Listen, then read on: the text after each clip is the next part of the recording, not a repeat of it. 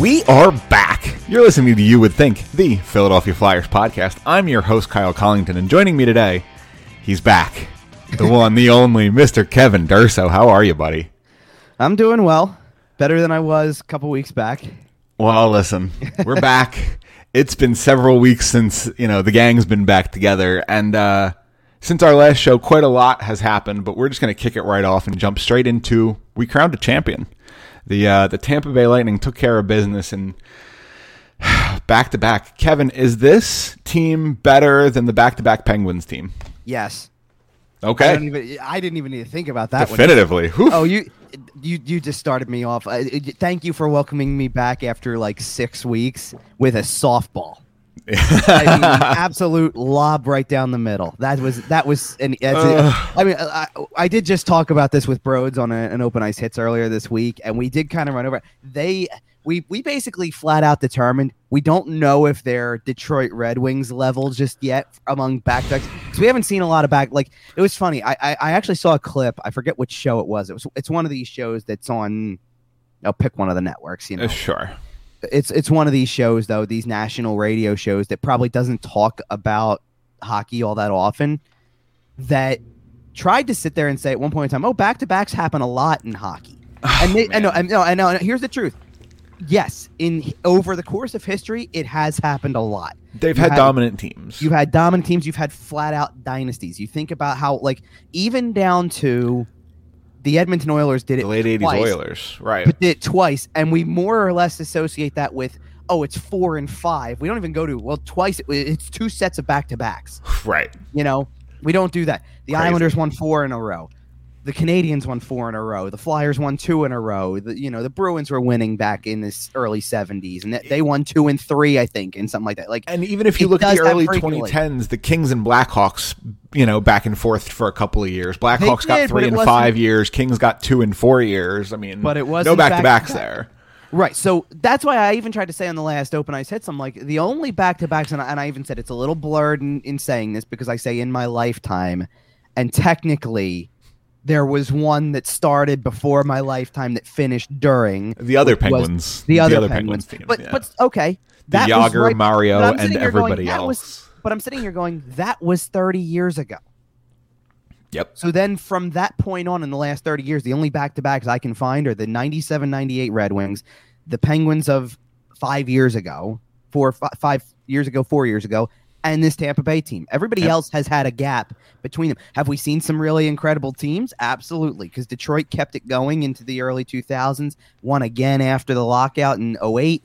And then who else are we looking at here? The, well, the Chicago teams. The Chicago with three and six, LA with two and four. Like, yeah, there's regularity there. But this to me, and I even said this is the best team post lock of the post lockout era. This is probably the best collective team. And the fact that they were able to, as I've mentioned before, run it back. So not so easily because it wasn't easy, but they ran it back. I mean, it's the same group. There was nobody really. I mean, newcomer was David Savard. That's about all I got. David Savard and game-winning goal scorer Ross Colton, who wasn't on the team last year because he was still in development. Like, You know what? I'd have to do a bit of a deeper dive, but I'm kind of thinking about the comparisons, and they kind of just seem like a cranked up version of the early 2010s Blackhawks. Right? You look at Jonathan Toews, and instead you have Brayden Point filling that role spectacularly.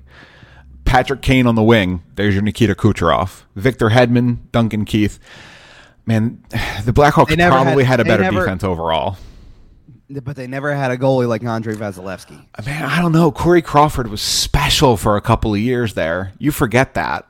He was, but okay. So again, here's the funny thing about the comparison as well. Same kind of situation because there was a shortened year in there, so it was a weird situation. The playoffs Yep. were the the playoffs were the typical grind, but getting, you know, getting there was not the same as it typically is. It was it was even shorter than this year, to be honest. So this year makes I think this year's more impressive because they they didn't play as many games in 13 Right. to get to the playoffs. This year, you not only were you playing a, a handful more, It was the same number of months.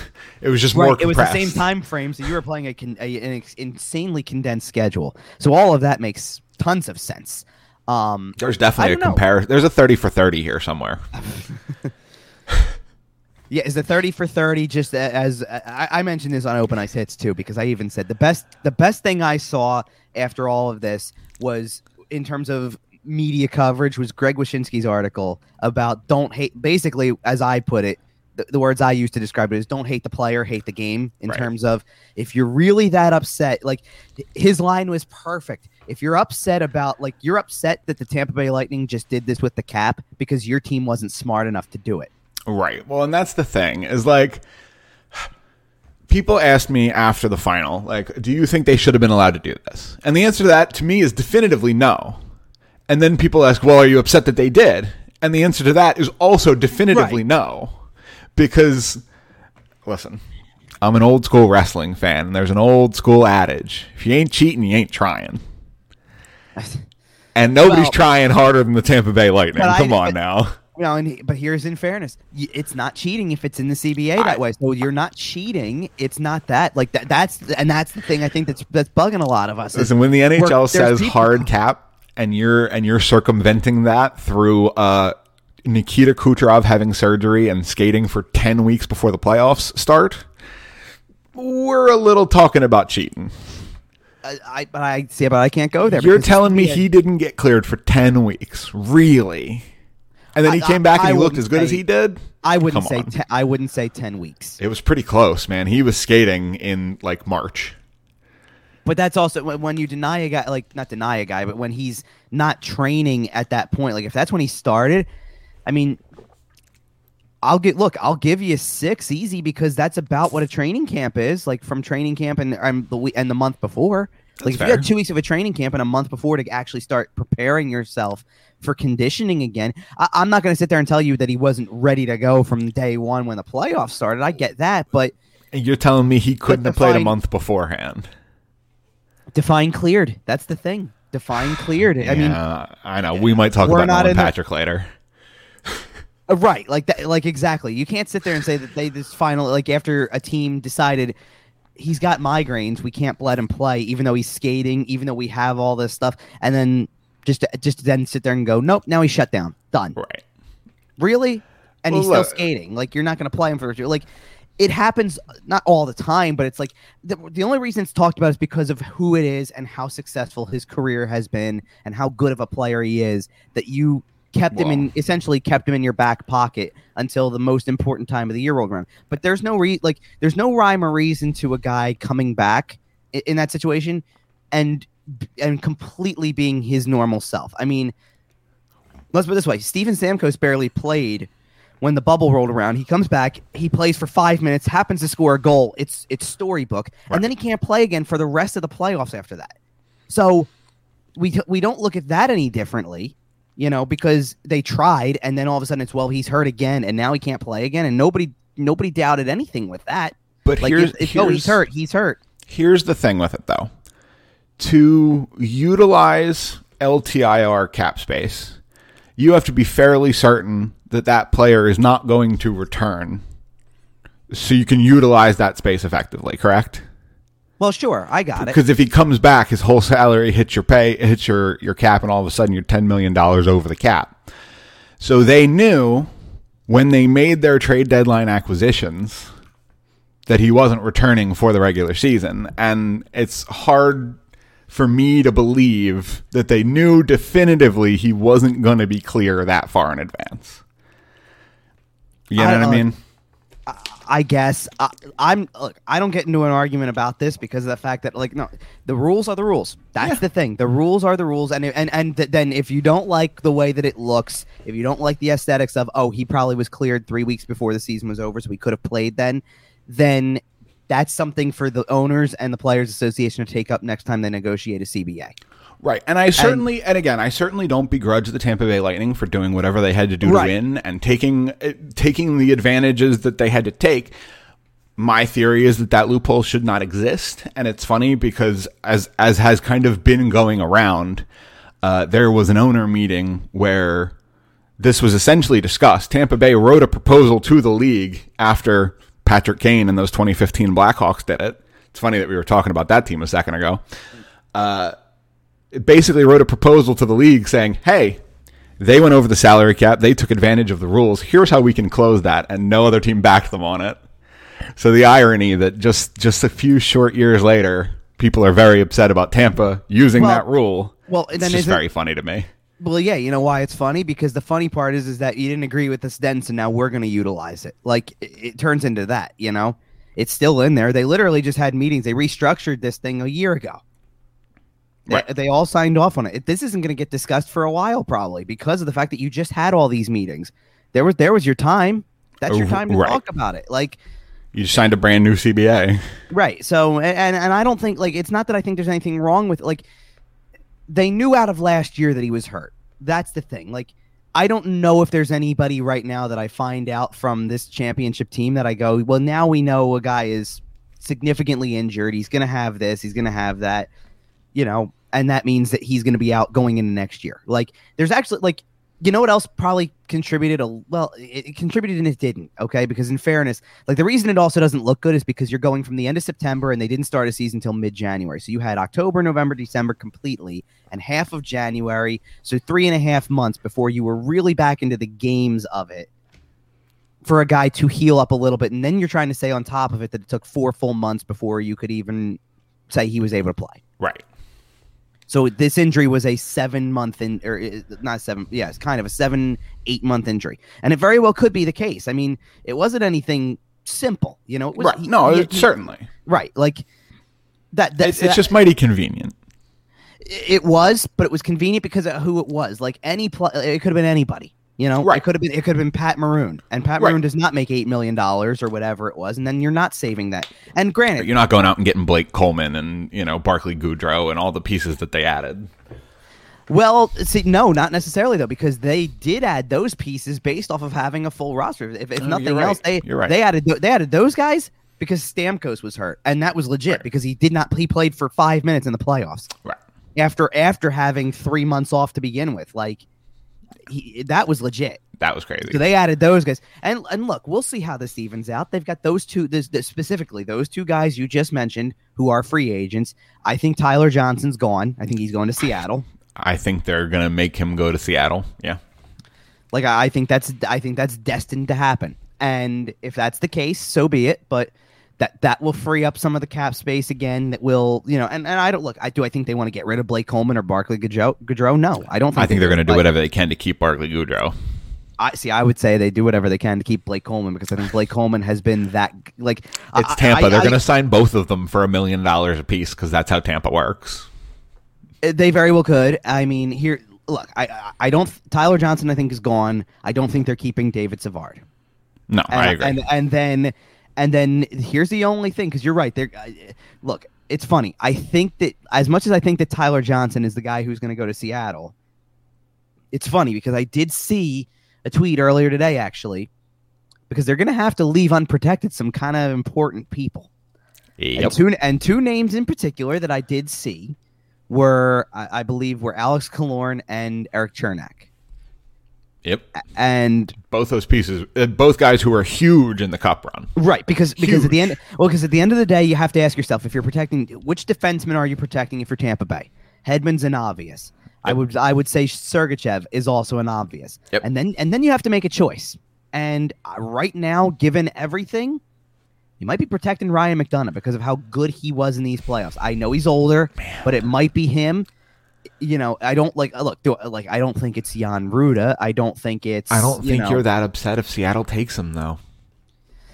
Uh, He he was really good, but so was Erik Cernak, and Erik Cernak's So just were a lot of them. and- The whole team was good. Uh, oh yeah, I mean it's it's a dynasty team. It's a juggernaut team. Right. Like, so you don't like. There's not. An, there's no right answer here. You know what I mean? Like, is is anybody surprised if they sign like all the old dudes that the Leafs just signed this year and go win a cup with like Joe Thornton and Jason Spezza as their bottom line? Like I know they're not going to because Jason Spezza is never going to play anywhere else again. But well, like and, you uh, get well, I what I'm saying. uh, yeah, and, and Wayne Simmonds already re-signed with Toronto Yep. as well, so that's another whole thing. But but I think I think that's a I'm riding off into the sunset with my hometown team. That's fair. You know, I, I am just gonna you know two more years and I think I'm good. Like like because what Wayne Simmonds is what he's gonna be 35 next year, I guess, or something, Something like that. like or, that. He's he's not on the young end of things, especially with the style maybe, maybe he he's played. slightly younger than that. He's got to be younger than that because he's younger than Giroux. yeah, he So might Giroux only be going on 30 31. Drew's going on 34. I think he's 33 then. Like I think he's one year younger. But beside the point. Anyway, but okay, so then then he'll be like pushing 35 when it's over. lot of hard miles. Right. That, that's the point. He'll be pushing 35 when that contract's up and considering everything he's had to battle through, the type of player he was. The injuries. But, but now we're getting off track because that's not Yeah. about Tampa Bay Lightning. No. So no, I think David Savard is gone more than likely because I don't think they'll be able to afford him. And then you've got to factor in, like I said, these other guys. Uh, And then I think like, David Savard was the old guy gets to- his cup signing, and it did what it was. he's not that old though, is he? I, isn't he? I thought he I was. thought he was like 29. Oh, maybe I'm wrong. It just feels like he's been around for 11 years, That's because every like so many of these kids are coming in at 20 years at eight, old. not even at 18. So when they're 28 years old, you go, this guy has 10 years of playing time. Right, like the fact that Sean Couturier, Sean Couturier will be starting what his ninth season this year. It's more than that. I think he's been. It in, might- he's, it might he be started 10. at 18. He's. I think he's into his 10th already. Um, who was I talking about? David, David Savard is 30 on the dot. Oh, is he? Okay, I thought he was older than that. he's not. That's what I'm saying. He's not that old. He's just. no, you you're right. It's but he's when you look at his career and go, yes, he's been playing since the 2011-12 season. He's got 10 years under his belt. He's 30, so he started playing at 20. You know. Okay. All right. So anyway, let me go to the forwards because I was trying to think about the forwards that you would protect if you're Tampa as well. Now, obvi- there's there's three clear cut obvious right All off right, the you got bat. Stamkos, Point, and, and uh, Kucherov. Kucherov there. They're obvious. I think Palat is safe. That's How many no trade clauses do they have? It's a good question. I don't know off the top of my head, but most of these guys, I would, I'd be willing to guess most of these guys don't because you can't get a you can't give out that many anyway. Like Right. there's, I think there's a number on that anyway, but beside the point. Um, so I would say that Palat is one of them. I would say that Cirelli is one of them. That would be six, or that would be five. Uh, Um, ho, ho, ho, ho, ho. So I just pulled up their uh, their cap friendly. Things are very interesting. First of all, Ryan McDonagh has a no trade clause, so he'll so be that's why protected. that's why he's protected. There you go. Uh, See, I told you he was going to be protected. Nikita Kucherov, no move clause. Steven Stamkos, no move clause. Andre Okay, Palat, them anyway. Andre Palat, no move clause. Yanni Gourde, no move clause. Really? I didn't know Yanni Gourde had one. Okay, but I was thinking Ty- he might be one. Tyler Johnson, no move clause, but whatever. Uh, he's probably gonna. I think he has already waived that. If not, I'm sure he will. Uh, All right, hold on a minute because it, it, it, it, it, it's worth noting. Okay, so here we go. This is this is important then, because three of them are full. So you, you are Yanni Gourde has a full, Stamkos has a full, Kucherov has a full among Right. forwards anyway, and McDonagh and McDonagh is a or well I'm sorry no they both are okay okay okay hold on a minute McDonagh no McDonagh could go to Seattle. oh, because it's a no trade. It's a no trade, not a no move. So That's he fair. is able to be exposed, but I, I don't you know I, Is that how that works? I thought. I thought that was no trade protected too. It might be. I don't. Okay. I don't know for certain. I thought I, remember hearing that from the Vegas draft. I think there was a flyer who had a no trade but not a no move, and I think it was relevant, but I'm not sure who. Anyway, and, and Hedman obviously has one. That makes Uh, sense. right. And uh, uh, well, and, and well, Vasilevskiy's a goal you're protecting. It doesn't really. Hey, yeah, that doesn't. That one doesn't matter. That doesn't even- factor in. But he, so Hedman. So let's assume Hedman, McDonagh, and probably Sergachev are the two or the three defensemen that Yeah. you would probably protect. Then you have to protect Kucherov, Stamkos, Gourde. You're going to protect Point, who has who doesn't have any movement clauses or anything like that in his contract. I'm sure he will on his next contract. He's. I don't think it really makes a freaking He's on a difference. bridge deal. Right. Yeah. Uh, Palat, Palat, you're going to protect anyway because you had to like what you got, so Yeah. that's fair. Um, all right, so then like We have to assume Johnson's waving, right? Because they they've just It's been talking about though. moving him for so but long. it's mo- it's modified, so I wouldn't It's- be you know like same with Killorn, same with Maroon. Like these are modified deals. I Uh, don't know. Player submits a 20 team trade list for Tyler Johnson. Is Right. the- Uh, well, no, no, no. Hold on. for. Alex Killorn, it's a 16 team no trade list. Oh yeah, okay, there. You And go. then for Patrick Maroon, it's a 16 team trade list. which is whatever. I mean, it doesn't Yeah. really make a difference.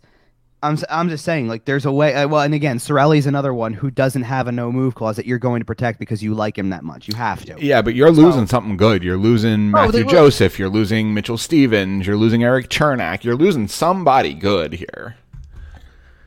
Right.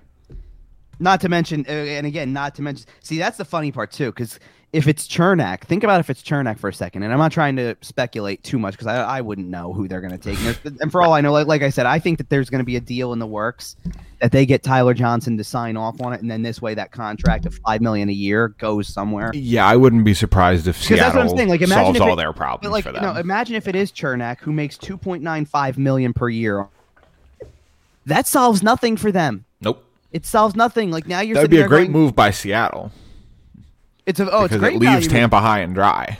Now, in fairness, that's the type of player you might be able to entice to take on a full contract. Like for somebody else, like I think somebody would look at his hit at the way he plays, look at two point nine million dollars for the next two years, and say that sounds pretty good. We'll take that. If I'm Seattle, I'm looking at uh, I'm looking at Tampa and I'm going. I see that Eric Johnson, and I would also like Erik Cernak, please, and kind of pull Tyler- a yeah, uh, like a Tyler Florida Johnson Panthers. yeah, yeah.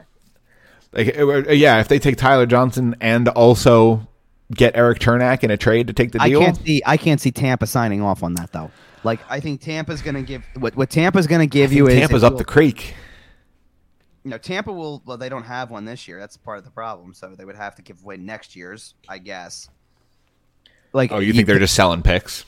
They could. I mean, Yeah. here's here's the thing about it. What do you? Not, not, I don't want to say what do you need them for. You, you built your entire team on draft picks, basically. But, your team, your team your is team built is to there. be good for the next five years. You don't need but to not worry only, about draft picks. but not picks only right that, now. but like if you okay, so let's say like if you lose Tyler Johnson. your all-world goalie is 26 years old. Like your window is wide open. Well, not only okay, not only that, but where I'm getting at is, is that if you lose Tyler Johnson, then who fills the void eventually? Could be Matthew Joseph.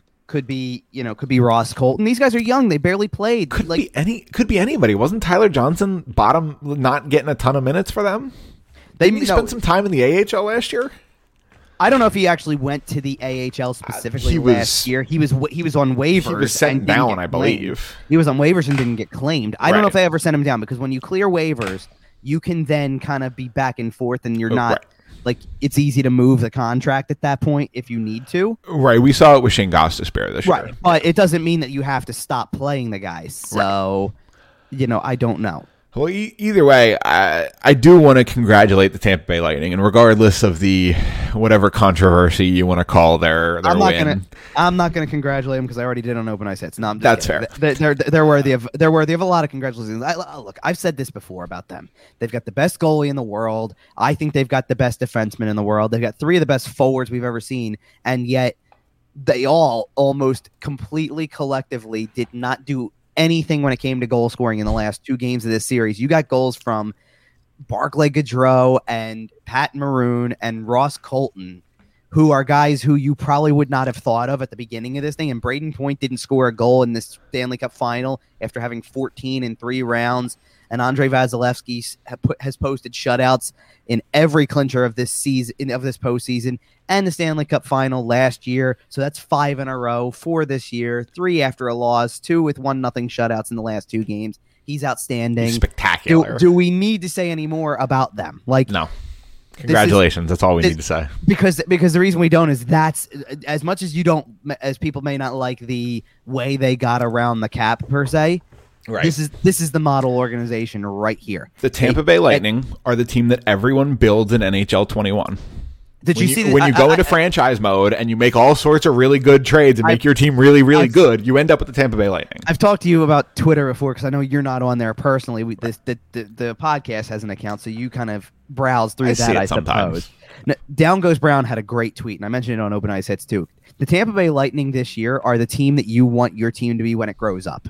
Yeah. That was a great. 100%. That was so great to say because it's like it's exactly right. Like because it was and the tweet was perfect because the tweet made a nod to the Canadiens making the finals is is a good thing for the game because basically it gives all 32 teams this sense of hope. It's I wanted to talk about the Canadiens next. Right. Yeah, for sure. It's possible, but the, the Lightning are the team you want your team to be when it grows up, and I think that that's a perfect summation of it because that's how. Like I, I remember I talked about this with Broads on Open Ice Hits this past episode, and I even said I had this thought as as Thursday kind of went along as we were, you know, because when you get to Thursday, at like the day after the Cup final is over, you have these like, especially since I was preparing for an all NHL show like I do, you're starting to have these reflections of, well, what do you take away from like from this? Like, what what kind of points can you make about the team as a whole, all that type of stuff? And I I sat there thinking about it, and I went, who was their free agent?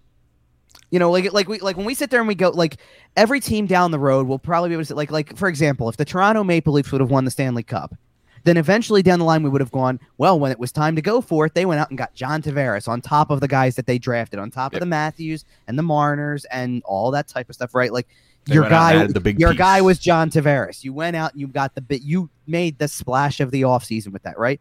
So I go back so I look at Tampa though and I go, who's the guy?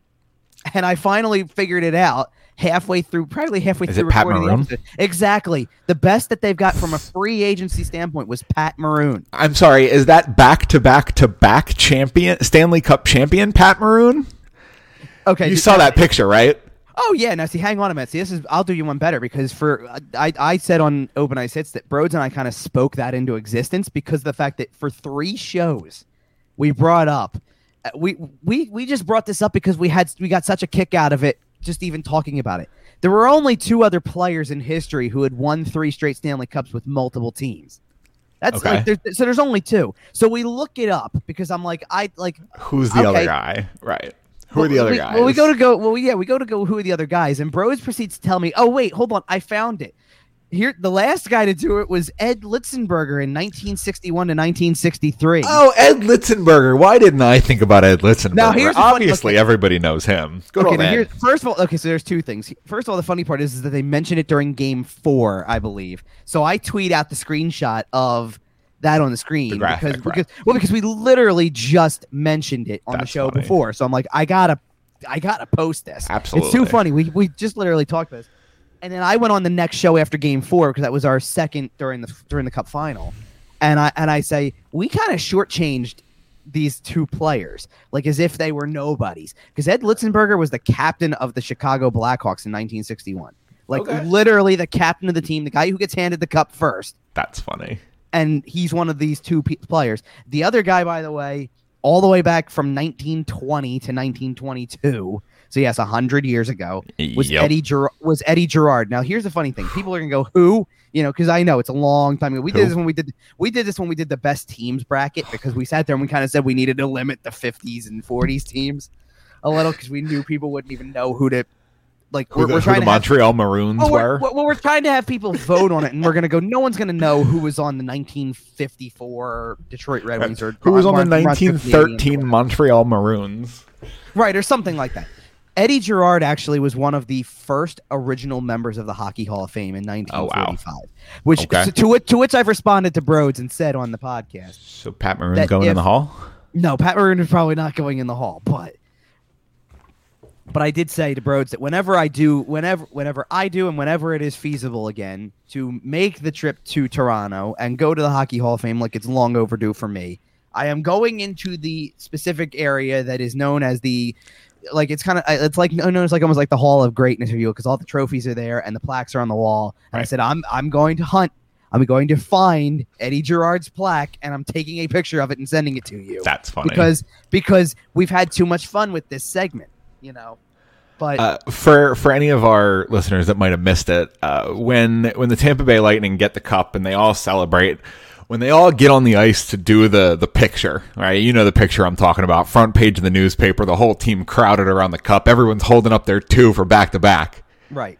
But if you zoom Not- in on Patrick Maroon, So this was Patrick Maroon is holding up three fingers. So he's actually it was one really- back to so back to back. Actually, it was really funny because I, I got it wrong when I was at like because because my wife was sitting on the couch as it was over, and I'm kind of back and forth between the computer and watching it on TV, and she goes, "What's every like?" Kind of what's all the fingers for? Because she goes, there's people holding up ones, twos, and and one guy's got three. And I turned around, and I said, well, the three is he's won three in a row, so he's holding up three for that. And I said the two's back to back, and I said the I- said at the time, oh, the one is just what you you know everybody does. You That's know, just what you do. we- We're, number, one. Yeah. no, that was th- that was guys like Ross Colton and David Savard who had only Who weren't on the team last year.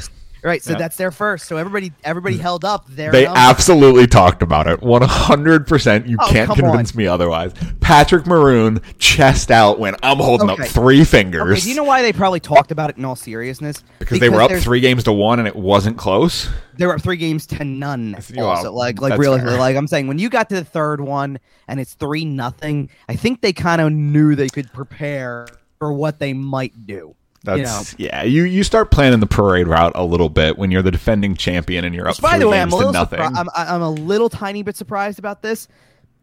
The parade thing is tomorrow or Monday for people who aren't, you know. really? This far out? That far out? They didn't do it already. I would have thought possibly Friday from a Yeah. Wednesday from a Wednesday deal, but it look, it's not. You know, I don't know. I don't know that that's a big deal. Yeah, that's fair. But uh, sorry, we were done with Tampa. I did also want to talk about uh, the team they actually beat because Sure. Montreal. We'll keep that. We'll keep that banner up then, because we're still talking about the Stanley Cup final. Yeah, yeah, that's fine. Uh, Montreal looked. I mean, throughout the playoffs, they were the most surprising team. I don't think anybody would tell you any differently. If you told me you had them getting past Toronto, I might maybe question mark believe you, but I definitely don't believe you if you tell me you had them beat in Vegas in the conference finals. I'm sorry, Right. the semifinals. Uh, So to come in and even putting up the fight they did, at a certain point you just run out of gas, right? Right. Like Tampa's just like we talked about. They're the dream team. They're the the 92 men's basketball Olympic team. Like I don't even know. I don't even know if it's running out of gas when you run into the, like you just kind of referred to, like the dream team.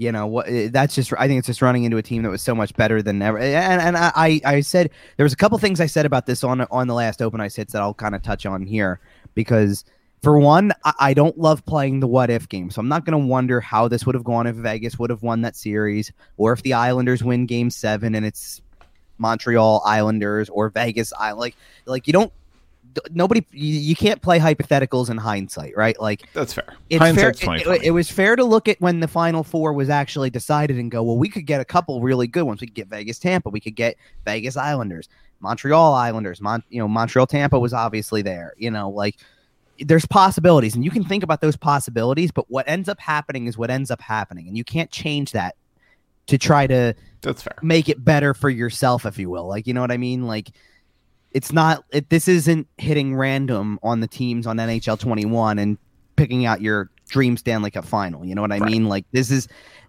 Or maybe, maybe I guess more or less, it is hitting random on NHL 21 because you're randomizing who could get there. That that's that's the beauty. Like, and I remember I, I, I referred to it kind of with with Broads anyway. Of you know, what's more fun to you watching teams that you almost didn't expect to be there get there or knowing that like in another and i again i said uh, every sport's different and i'm not trying to say that there's anything wrong with the way another sport goes what i'm saying though is, is that in the nba you have stretches where it's the same two teams in the final four Every year. years running Yeah. you know and it makes it like almost to the point where we're like like the nba final this year is the phoenix suns against the milwaukee bucks two teams that haven't been there in a long time decades Right.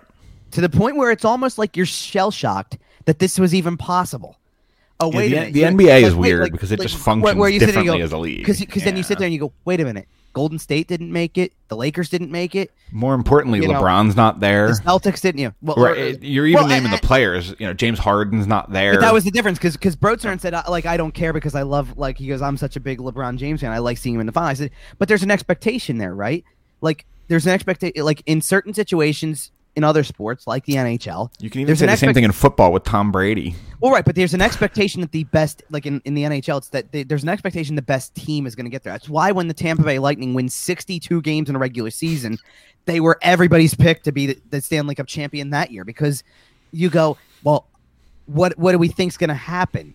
They're the, they're the best team in the league. We kind of expect them to make it that far. Because this all stemmed from a question of what happens to the Montreal Canadiens' expectations now. You've, Right. you've made a cup final, and you maybe weren't, I don't say weren't supposed to, but you weren't expected to. You overcame some odds to get does- there. Well, right, but like, and, but at, at the same time, like Broads does it. Broads does a show on his channel called Coffee with Broads. It's a live stream every weekday morning at 9 a.m. And in a bit of a different scheduling twist, when we did the last episode, after the cup final was over, knowing we weren't competing with an additional game to come, which would have been on Friday night if there was a game six, then we pushed back. We actually did the show. We recorded mid afternoon as opposed to early morning, which would be before he does this show. So he goes on and is talking about the Tampa Bay Lightning winning as part of his coffee with Broads, where he gets comments. And so he was reading off a few that he had gotten during this stream on when we recorded the show because he's talking about people going, oh, like kind of in a way like that Montreal fluked their way there. They were, you know, Carey Price literally carried them there, and that's how they got there and things like that. And I turned around and I basically countered because I said something about the adversity that they overcame as a team to eventually get there. And, and I mentioned three different occurrences over each diff like each series that they won. They were down three one to Toronto. They find a way to come back and they win. Right? You're down three one though, so you have to overcome long odds down three one. You have to win three games in a row against that team that on paper you know is better than you. Yeah, and they That's really number- outplayed them in the back half of that That's series. number. like I think that's number forget. one. That's number one. Yeah. Then you go on and play Winnipeg, and you rally around Jake Evans, your fallen teammate, in Game One when you win. And this, uh, to me, the series was over, done. They're gonna rally around this kid. Winnipeg not having Mark Scheifele is also part of Oh yeah, that. I know, but but that's also because we knew that was coming too. That's what I'm saying. So from the second it happened, you go, well, now he's gonna get suspended, and they're gonna rally around this kid. Yep. So collectively, this Oh. series is over. Then they get halfway through the Vegas series, and their coach gets COVID. Yep. Now he's out. So now you have Luke Richardson serving as acting coach, and and they win that series. I like. Jon Cooper even said before the Stanley Cup final, nobody flukes their way to the Stanley Cup No. final. You you might be able to. I don't want to call it fluke your way through, but you might get lucky and get bounces and make your way through a round and go, oh, you know what? That was there. Were, there were some breaks, You might you even don't be able it- to see a team squeak through two rounds but you on don't get some luck. you don't get all the way there. You don't get three rounds You through. you don't get four wins away from the ultimate prize by being lucky the entire time. You got to be three wins away at the end. right? But by the time they were three wins away, the series was Uh, yeah, you're not wrong. more or less over. So Listen, if Tampa, if if Montreal had reverse sweeped Tampa, if they had come out and won Game Five, Tampa's got to start doubting themselves, right? Like, yes, it's the team that won the cup the year prior, but it's also the team that blew it to the Blue Jackets the year before that. So, I think, and, and again, and, and, well, boy, we're gonna get onto this topic now too, uh, uh, because I there was because we Broads asked me if I saw, which of course I did, saw Nikita Kucherov's post game. oh, Nikita Kucherov's post game, man, Now here, I love here's, it. Here's the thing, I it to in all seriousness from that, I actually believe they didn't want to go back to Montreal. Oh, I Like agree. I believe, like I believe that from a without like, and he, he turned it into you a send kind some of shot relief in there. Well, uh, yeah, because he well he turned it into a shot at the fans, and I don't doubt that. Like, I'm not saying they couldn't have won a game if it went back to Montreal. I just don't think I just don't think you want to even chance it. No, and Like- if you if you lose Game Five and it goes back to Montreal, it's tough to say Montreal's losing that Game Six.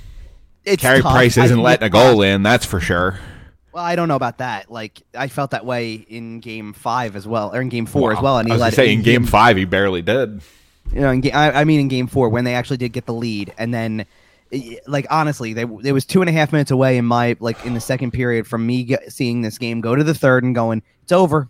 Yep. They haven't scored yet, and they're not going to score tonight. He's not letting one in, Yep. and then they and then they did score, and and it wasn't Carey Price's fault that they scored those two goals in that game. They were both empty nets basically, but right. but they found a way. It's it, it was closer to being over than we thought. I mean, let's this way. It was one power play goal away from being over Yeah. because Shea Weber took a costly, costly penalty Terrible. with three minutes left in the third period that they or with one minute left in the third period that carries over for three minutes into overtime and they kill it off and They then score two minutes later. Yep.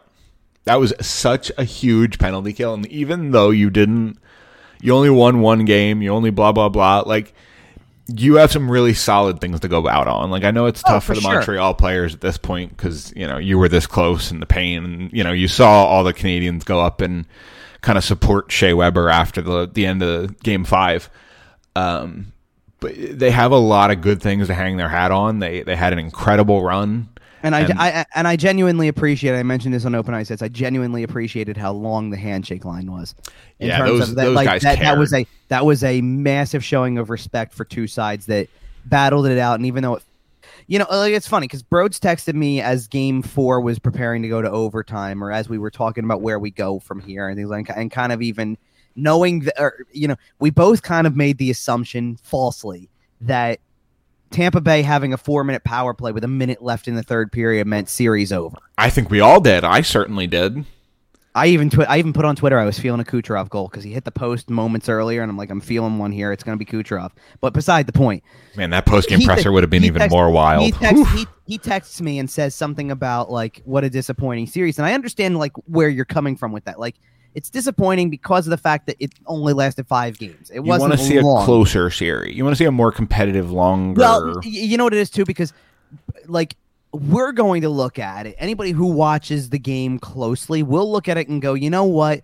In hindsight, here's how close the series really was. Montreal outplayed Tampa in game two, ended up losing three to one because Vasilevskiy stood on his head. he played that's number- uh, incredibly. Actu- that game actu- won him the Conn Smythe. Actually, it was actually I'm sorry, it was t- it's two reasons. Vasilevskiy stood on his head and was outstanding in that game, made nearly twice as many saves as Carey Price did. Yep. And then, or actually probably did because I think the shots were 43 23. It So was wild. Yeah. So considering that Tampa Bay scored three goals, Carey Price had 20 saves. Andre Vasilevskiy had 42. So Yep. he doubles him up on saves. I think that's That's the game one- that won him the Conn Smythe. It could be. That's number one. But number two is if Blake Coleman doesn't score that diving goal at the end of the second period with Incredible. second left, I don't know if we're talking about the same series. Incredible. Right. Yeah. That It's goal in- was it is insane. incredible. Blake was- Coleman is ridiculous when he's diving. He's just going to start diving towards the net just randomly. But Just- that's but it but it's it's it's series changing, series defining. Like we're not going to talk about Ross Colton's goal that won Game Five. We're not going to talk about the goals in Game Four. We're not even going to talk about the onslaught of goals in Game Three, where it's look at what Tyler Johnson's doing. Look at Kucherov. Or it wasn't Kucherov. I'm sorry. Who who was it? I'm thinking of. Well, Victor Hedman had a goal in there, and Jan Rutta has a goal, and who was the other Yeah. forward that scored? It was uh, it wasn't Cirelli, was it? no. Um, it's killing me now that I don't know who it was who scored that third goal. Uh, Well, either way, um, It's it's it's, it's, it's I think it's I want to say it's no no no no wait, wait a minute it was Kucherov because he had it was three. Kucherov. Right, right, right. So I I did think about that because it was the two on zero. Right, right, right. That's what I'm thinking Yeah. of. Anyway, like we're not going to talk about those. We're, that's the goal that people are going to talk about. It's Blake Coleman's diving goal. So that's a game. That's a game changer, series changer, the whole thing. But that game's close. That game's Right. really close the entire way through. And actually, it's it's still even two one down to the final five minutes, and a big mistake is made, and that's what ends up being the the, the nail in the coffin in that game. So, so game one, Montreal looks outmatched. Game two, they're the better team throughout. They give up three goals, and their goaltender is per- near perfect. So it's three one as the final there. Game three is kind of this weird back and forth. They they get off to maybe one of the worst starts you can get off to in a game because they go down two one or two nothing before it's even five minutes in. But then they play better throughout the rest of the first period, get a goal. Now they're looking better. And again, they kind of come out, they give up the third one. They eventually give up a fourth. Then they get one back. And it's like, okay, hold on a minute. Because with four, it's 4 2. There's like four minutes left. Start watching for the goalie. Price is going to go. And maybe it'll maybe it'll be 4 3 and it'll be interesting again. Like it's there. It's and then they give up another one. And that one wasn't that close. Then they do win a game in overtime, three to two, and then they lose one nothing in the clincher. So three of these games were essentially one goal games for majority, or or the, or at least they played better at times than Tampa did. So in- Certainly. So if you can say that out of three in three out of five games, you could be looking at a three-two series either way. You could be looking at three-two, like you could be looking at three-two Montreal. Montreal Canadiens have absolutely nothing to be ashamed about coming out of this. No, not at all. Absolutely Exactly. not. Yeah. And that's the key. Like you got to be mindful of the fact that like just because uh, on paper you're going to look at it in, in history and go, "Oh, it was a 4-1 series. It wasn't even that close. This is like that was boring." Like no, it was some good hockey in there. And, and it was close. And it was close like I can tell you like I I'm not going to sit here and tell you that game 1 or game 3 was the best game I've ever seen and had me glued to the TV. It, it, it was lopsided at times. But game 2 was good. Game f- game 4 was good. Game 5 Was outstanding. Game five was fantastic hockey. And and you do see that a lot of times, right? The, the game that the cup gets decided is often a spectacular hockey game. And uh, as we declare another champion, uh, Andre Vasilevskiy got the Conn Smythe. And that kind of puts a neat little bow on the uh, 2021 NHL season. Uh, we will talk about the awards a little later on in the show, but we do actually have some I did- stuff. To I did say about. when it came. I did say when it came to Canadiens too. By the way, especially since we had to, t- like, truthfully, we had to talk about them so much a year ago during the playoffs and in the bubble because of the series against the Flyers. Remember when the And- Flyers were good? we'll get there later. Um, but, but but after watch after watching them win a series in four against Pittsburgh, it, which where you needed three, so it was a three-one series win, and then after watching them find a way to take the Flyers to six, and now do this with this cup run. I even said this on Open. I said I hope that people have them on their radar as a playoff team again, and don't just dismiss them as well. They were the 18th best team in the league or the Right. 24th best. Like they're a playoff team. They can Playoff and playoff Carey Price is different, and we saw that this year. I, I do th- I do think he needs help I agree, and Jake Allen should be a good resource as a as a secondary goalie for getting, them like, next year. Yeah. he's not getting any younger and Right. and that's not a knock i'm not saying like that like No, it's just the truth. Because let's put it this way was it any question if montreal wins the stanley cup who's winning Conn Smythe? It's going to be Carey Price No, by a mile. I there if that series went six or seven games, I mean, there was a you- chance Carey Price won it, even in a in a losing effort. I thought that for a little bit, but I think Vasilevskiy was too good in closeouts to even think about that. Not I to mention agree. after losses. But if I- Game Five is one nothing the other way, uh, all of a sudden the conversation's open again. The funny thing too is to me anyway is that there was almost a sense that you didn't even like Vasilevskiy seemed like, uh, and I even said it is an easy choice because when I think you look back on it, you go how good he was in game two, and then how great he is in closeout games. Like it's almost like you just know, you expect that when it's three whatever in a series, then he's going to post a shutout right now. That's what you expect almost. So he's that good, but there was almost like you could have made the argument for well, Kucherov could have won it. Kucherov had nine more points than the next guy on the list, which was his own teammate in Right. the playoffs. Like you know what I mean? Like it's he, he was that good. He went And- ballistic. Yeah, And, I- he, he played it- like he didn't have a regular like- season. it's yeah, I hear you. It, that's yeah, nice shot. Um, it, but it's it, like it, it actually is almost funny to me that it overshadows um, like it overshadows Brayden Point's goal scoring in the first three rounds too. Like he's the third guy that comes up. Yeah, You know, it's wild. and he scored 14 goals in three rounds to the point where you kind of thought going into this series, "Oh, he's probably got two or three more in him, so he'll end up with like 17 goals in whatever number of games they played, 22 or 23 or something like that, because they got through most of these. Like they got through a couple of these series in, not I want to say short order, but like th- these weren't complete. They didn't. pl- They only played one seven game series. right. Like it's not like they had to go the distance an awful lot. Like who who else did Tampa play leading up to? Because Tampa played Carolina in one and six. They played Florida in one and six. And realistically, like I look back at that Florida series and I go, that wasn't even close in reality. No. Like like it went six and Florida won two games. That wasn't even close. It was never in question. No. Carolina could have like Carolina had a game there for the taking that was and Carolina I think was five actually, not six. Now that I think about it, but Carolina ha- the reason that I'm saying this is because Carolina had the one thing that Tampa hadn't had happen in the longest time. They were on their way to a back to back win, Right.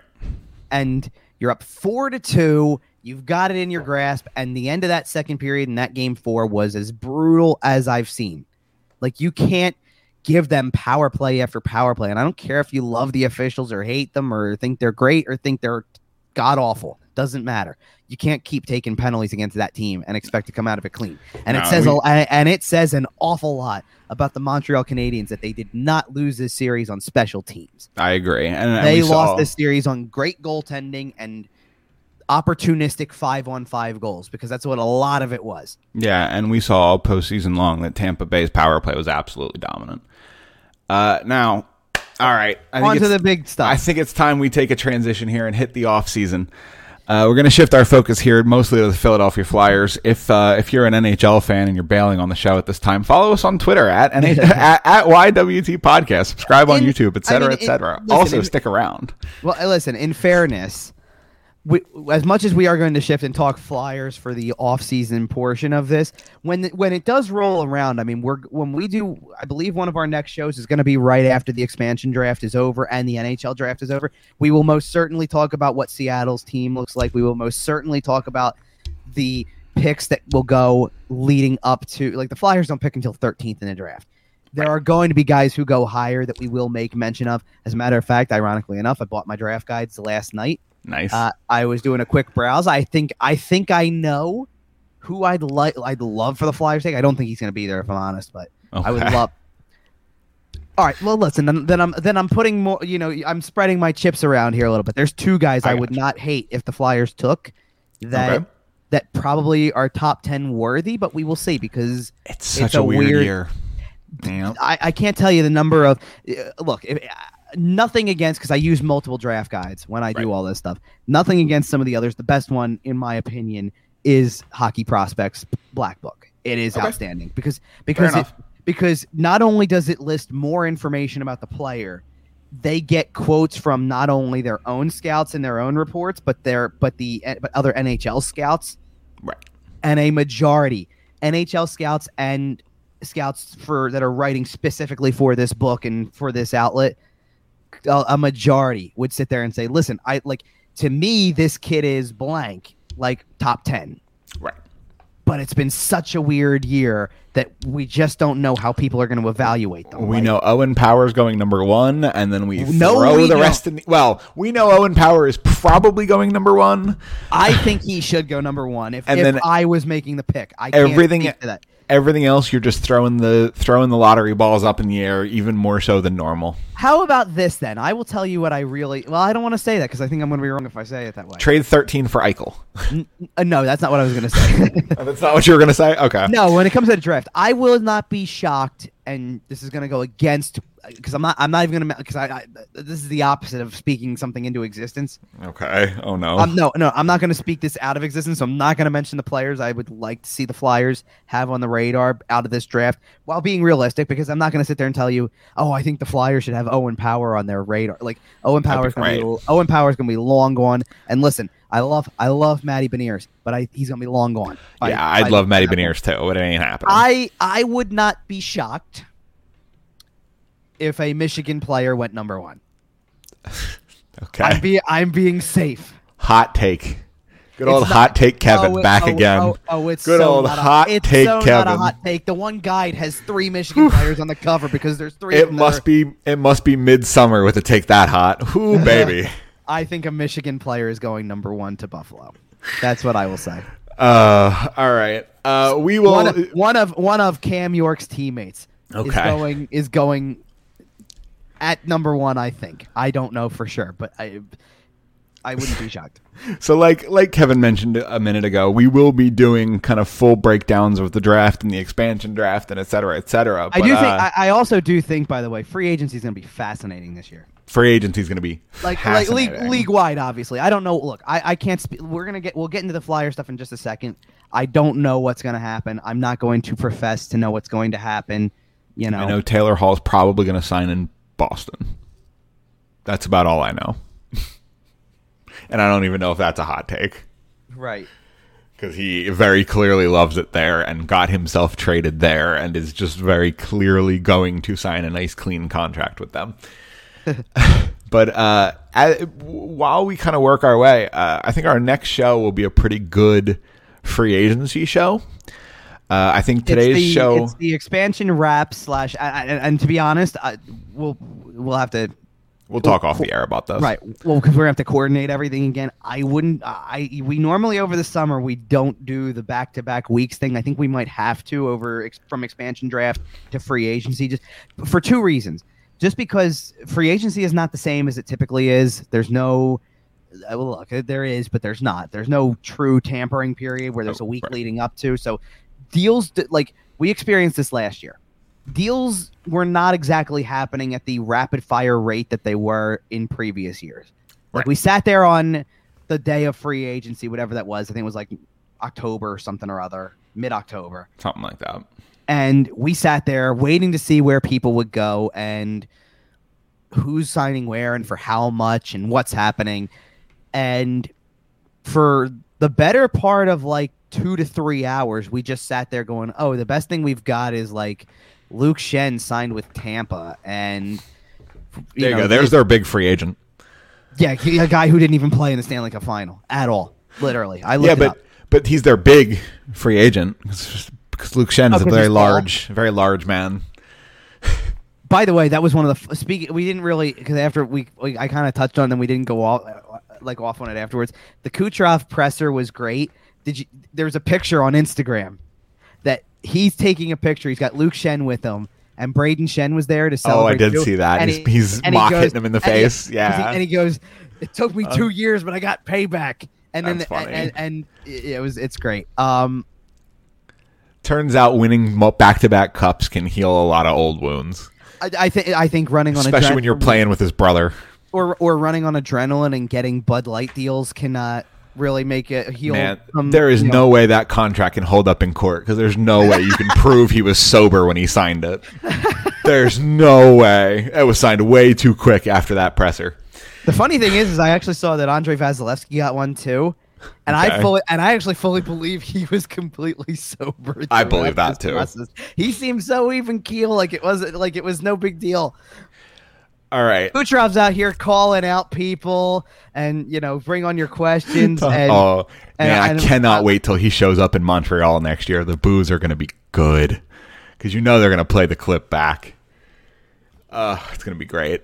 I think it's I, I- think it's going to be great that we're just even going to be able to ex- hopefully experience that again.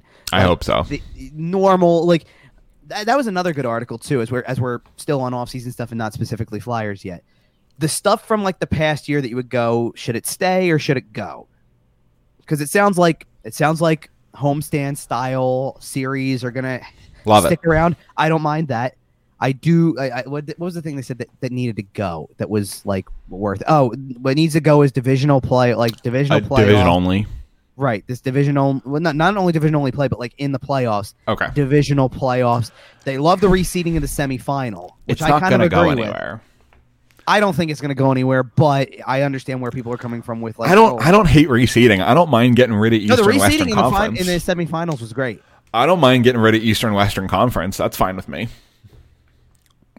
But beyond that, I'm trying to think of what else. I mean, I could pull that up really quick, but we, we need to Uh, talk flyer stuff. too, Those so those super intrusive and definitely problematic helmet ads. Uh, the helmet ads are here to stay. I know they are.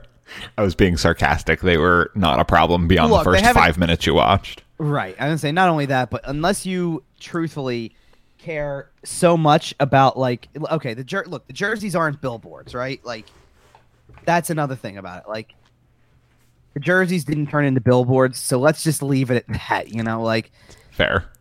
I, I can live with an ad on a helmet. Right. Oh, good. It was the first thing up here. I wanted to see it really quick because I, I knew there was some good stuff in here. I just want to see. So, okay, so it's like, so ditch the all Canadian division because it was, you know, it was fun while it lasted, but uh, what was it? If we're being honest, it's not necessarily in the NHL's best marketing interest to have a Canadian team seated in the Final Four every single postseason because it's not always going to be an original six team. Right. That's fair. Stay the reseeded Final Four. Go divisional playoffs. Um, stay homestand schedules. Go. Oh, oh my God. Oh, this was great. So go. Varying degrees of audio quality. It had to do with, had to do with Zoom calls. Um, this was actually good though. I did like this. Stay occasional zooming because it said not you know the media landscape shifts. Not every publication can send reporters to every game on the road. Um, I agree. like the NHL needs to do everything it can to encourage widespread quality coverage of the product. Holding video conference availability with select players and the head coach could certainly help. I And agree with that. And then this is the funny note on the end of it. Or failing that, just just make sure to continue having Nikita Kucherov doing them, preferably after happy hour. Preferably shirtless. Um, then so, some of this stuff was like arena stuff. So go paper, go paperless tickets. Um, at like uh, at least Oh, give the that- option. okay, well, sure. uh, at least give the option to own a paper ticket because people like to collect. I, I, no, Sure, whatever. um, stay, gr- stay, grab and go food. The no contact concessions purposes uh, purchases was Sounds you know, great. Yep. They've had these things forever at airports. Now they're in hockey arenas. So you know the majority of your uh, uh, so the majority of your life during intermission isn't spent in the bathroom line and the beverage line. But truly. Uh, go, coaches wearing masks. Stay, caring more about everyone's mental health. Sure. No, I get, I get where they're coming from with that stuff. By the way, Sure. Yeah, that's fair. Uh, all right. So we're gonna we're gonna shift to the Flyers here, and our first. just do a couple stuff. Oh, we're just going to this. Okay. Yeah, we kind of like this. we can talk expansion draft stuff, but uh, that was more up there as like Well, an I- off-season thing. We did. Talk I about- think the I think the expansion draft ties into one of the Right, names on this list here. potentially. So in case you're not watching our YouTube channel, we just popped up our Flyers rumors tab for our next conversation here. Uh, it's been a while word- since the wor- our last show that we were both here for, and since then the rumors have kind of been hot and heavy.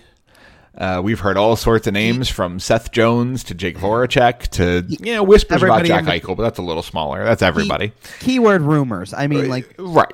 Of course, very keyword rumors. Like there. it's, it, it's been I- tired. I am willing. I am willing to say at this point, the Flyers being heavily interested at one point in Seth Jones. I'm willing to say that's more than a rumor. I'm willing to say that was probably fact. That that Chuck Fletcher seems to have been very interested at one point in time in acquiring Seth Jones. Now it doesn't seem like that's going to make a lot of sense because it doesn't seem like he's going to resign here. Okay, it seems. It, here's what I will say to get this ball rolling on this Yeah. topic. It seems like the primary source of this information and these rumors has typically gone back to 31 Thoughts and Elliotte Friedman, and he who does a great job. He's like so reliable when it comes to this stuff. Elliotte So, Friedman like, tends if- to know if- things, right? If he's putting something out there, there's chances are there's legitimacy behind it. If he's putting it in 31 thoughts, right. he knows it.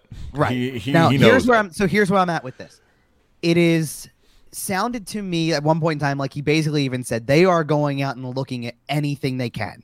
So Seth Jones is just part of this. They will look at Dougie Hamilton. They will look at Matt Dumba. They'll look at all these names that you can think of because of the fact that they feel like they like not that they have to, but it's like there's this sense of doing your diligence and looking around and looking at the options. If you've heard a name tied to the Flyers on a defensive side, chances are they will look at it or have They've thought least about it. Had like, the conversation. So, so Right. go beyond the three I just mentioned. Throw Adam Larsson in the mix because his name has come up before. Like, and I'm not saying that they all have they all have to be earth shattering. The bottom line is is that like, and it was the funny part because like there's I've seen a lot of people on Twitter who sit there and like there's varying opinions of anybody they can get. You mentioned Dougie Hamilton, and half the people go, "Yes, do it, do it, do it," and the other half go, "No, he's too offensive minded. He's not going to be good for this. He's not going to I'd be good very happy with blah, Dougie blah, blah. Hamilton. I hear you. And then I see the same thing about Seth Jones. And then I see people, you know, Matt Dumba's name comes up, and people go, no, he sucks. Adam Larsson, no, he doesn't fill the void the right way. Like that, because I know I've said it before. Their biggest need is to put somebody next to Ivan Provorov. That's the biggest need of the offseason. And that's fair. It's fair to say. Here's the thing, okay? I don't care if it's Seth Jones, Dougie Hamilton, Matt Dumba. I don't care who it is. There, I I would be willing to lay a wager that that player, whoever it is, is probably better than the guy you picked up a year ago, Yeah, one hundred percent. or better than the guy you used as your whipping post for the last seven years. Uh, Right? Is he You know what I better mean? Like- than Justin Braun? Not even that is like. Even is he better than Andrew McDonald? Is he better than Erik Gustafsson? Like this is what you've watched. I'm sorry, that would be Stanley years. Cup finalist Erik Gustafsson to you, sir. He Yeah, he was playing in the Stanley Cup Finals. Excuse me. Only three games. for only three games until he had two god awful turnovers. He was in game three. terrible. He's, He wasn't. he- here's the funny part. Tampa might give him a ring. He wasn't. He, he. Funny part is, is he wasn't half bad. And I, like I say, half bad lightly. Like I'm not. I like like. Uh, he he was exactly where he was meant to be in terms of number six on that depth chart at that time, but he wasn't half bad in he wasn't half bad in like the Winnipeg series and the Vegas series because he wasn't killing them. He wasn't necessarily winning them games, but he wasn't killing them. Let's just He be was real. not a problem, and that was his biggest asset. There you go. But this is what you've had to deal with as as a franchise for years, right? You've had to watch these guys like who else like like you can say that about when Luke Schenn was taking up playing time regularly, right? Oh, like God. like this is like this is like sitting there trying to sit like this is like trying to say that it like and uh, it's an awful example to use because I think anybody would take this guy on their team right now, especially after watching what he just did in, in the Stanley Cup final. But it's like somebody sitting there saying they hear the name Blake Coleman and go, "No, he sucks." And then you want to then you have to sit there and remind people that you know what for four years you live with Chris VandeVelde on your team. You know what I mean? Like Yep. remember that. You know, Andrej Meszaros top pairing defenseman. I actually didn't hate Andrej Meszaros as a depth guy. Right. As a top pairing Yeah, defenseman, though. no, I as a- know. A, second power play unit guy. Andrew McDonald, like Andrew McDonald and Erik Gustafsson and guys like that, and Luke Schenn and guys like that, The first Eric made, Gustafson. made make make Braydon Coburn look like a Hall of Famer. Because Braden Flyers, Coburn was legend and also Braden- Tampa. Bay Lightning legend. Well, the reason, and, and, and the reason I say that is because Braydon Coburn. Then when you look back on it, you go, "Guy wasn't bad." You know, like guy gave you some really good years over the t- like over the course of that time. Like when you look at what they've had since a couple years ago, the Tampa Bay Lightning had Luke Schenn Braydon Coburn. and Braydon Coburn in their lineup and were a very, very, very good team. And I questioned everything I knew as a Flyers fan. and then it turned out that those players sucked, and Steven Stamkos and Nikita Kucherov are just that that freaking good. Is it is it just that though? Victor Hedman helps. Oh, I was gonna say that. Andre though- Vasilevskiy helps. Okay, yeah, that does help. I'll give you that. Um, is it no? But is it that or is it Jon Cooper's just a really damn good coach? I think that's also the case. because I'll tell you what we've talked a lot about other coaches on this show when we watch certain things. We like one of our favorite go tos is Rod Brind'Amour. We sit there and we Rod talk about Rod. Brind'Amour, but we sit there and talk about Rod Brind'Amour and go, "I'm going to run through a wall after listening to this guy speak. He loves this player so much, and I'm now motivated just as much." I was watching some of the Quest for the Cup episodes. Jon Cooper gives some good motivational speeches in the locker room. Like Hey, so without real- yelling about it and stuff. He goes in and just kind of gets right to the point, and you feel ready to go after that. He's good. real quick, just because we're speaking of fiery, passionate speeches, and you weren't on the show, what do you think about Dave Hakstol in Seattle? fiery, passionate, get the boys riled up speeches, Bro- right? Rhodes nearly fell out of his chair when he mentioned it. Me he was too. laughing so hard. Um, Me too. okay, I turn around and I said this. This, if if everything is true to form as we know it, the Seattle Kraken They're winning will the win- cup. The Seattle Kraken will win a Stanley Cup within five years. They're going to win the cup within two years. That's how it no, works. I don't. I don't Yep. think they're going to win. No, I, I, Alain Vigneault will still be employed by the Philadelphia I- Flyers. No, I will tell you why I don't think it's going to happen within two years because I don't think that this team is going to be as good as Vegas was. I disagree with that firmly. I don't because, and I'll tell you I think you're I, underestimating how much cap hell other teams are in. I- I- all right, I'd have to see the roster. I don't think the roster is going to come out looking as good. Like And when you saw the Deryk Engelland, Reilly Smith Vegas lineup, you didn't think it looked good either. Nobody did. Nobody did. I didn't If- hate Reilly Smith to be honest. Okay, but you know what I mean. You didn't, didn't look at that I- lineup and look play and think even playoff team. I didn't think William nobody Karlsson was a 40 goal scorer, and I didn't think that. I mean, well, see, here's the difference too. What you've got to do is that it's it's funny if we looked at like honestly, that's the team that's going to the Stanley Cup final for Vegas, and it's the probably Probably the the worst, the weakest group of the bunch. Yeah, because there's something about that chip on the shoulder, man.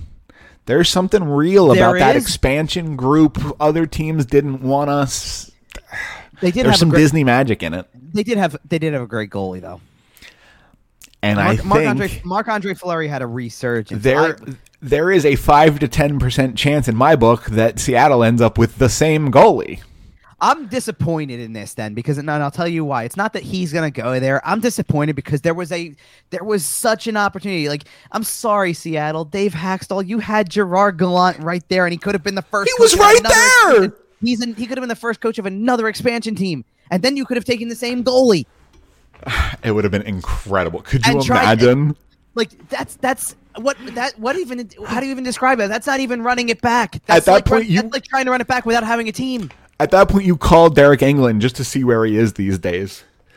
Who else? Who else could you take from that original Vegas Uh, team? Reid Duke. He's probably not doing anything. I forgot about Reid Duke. That's good. The only reason I know his name, fun fact, is because uh, there is a professional Magic the Gathering player also named Reid Duke. Really? Okay. Fact. Yep. And he tweeted about it. He's like, wait, I'm playing hockey now? What? It was very funny.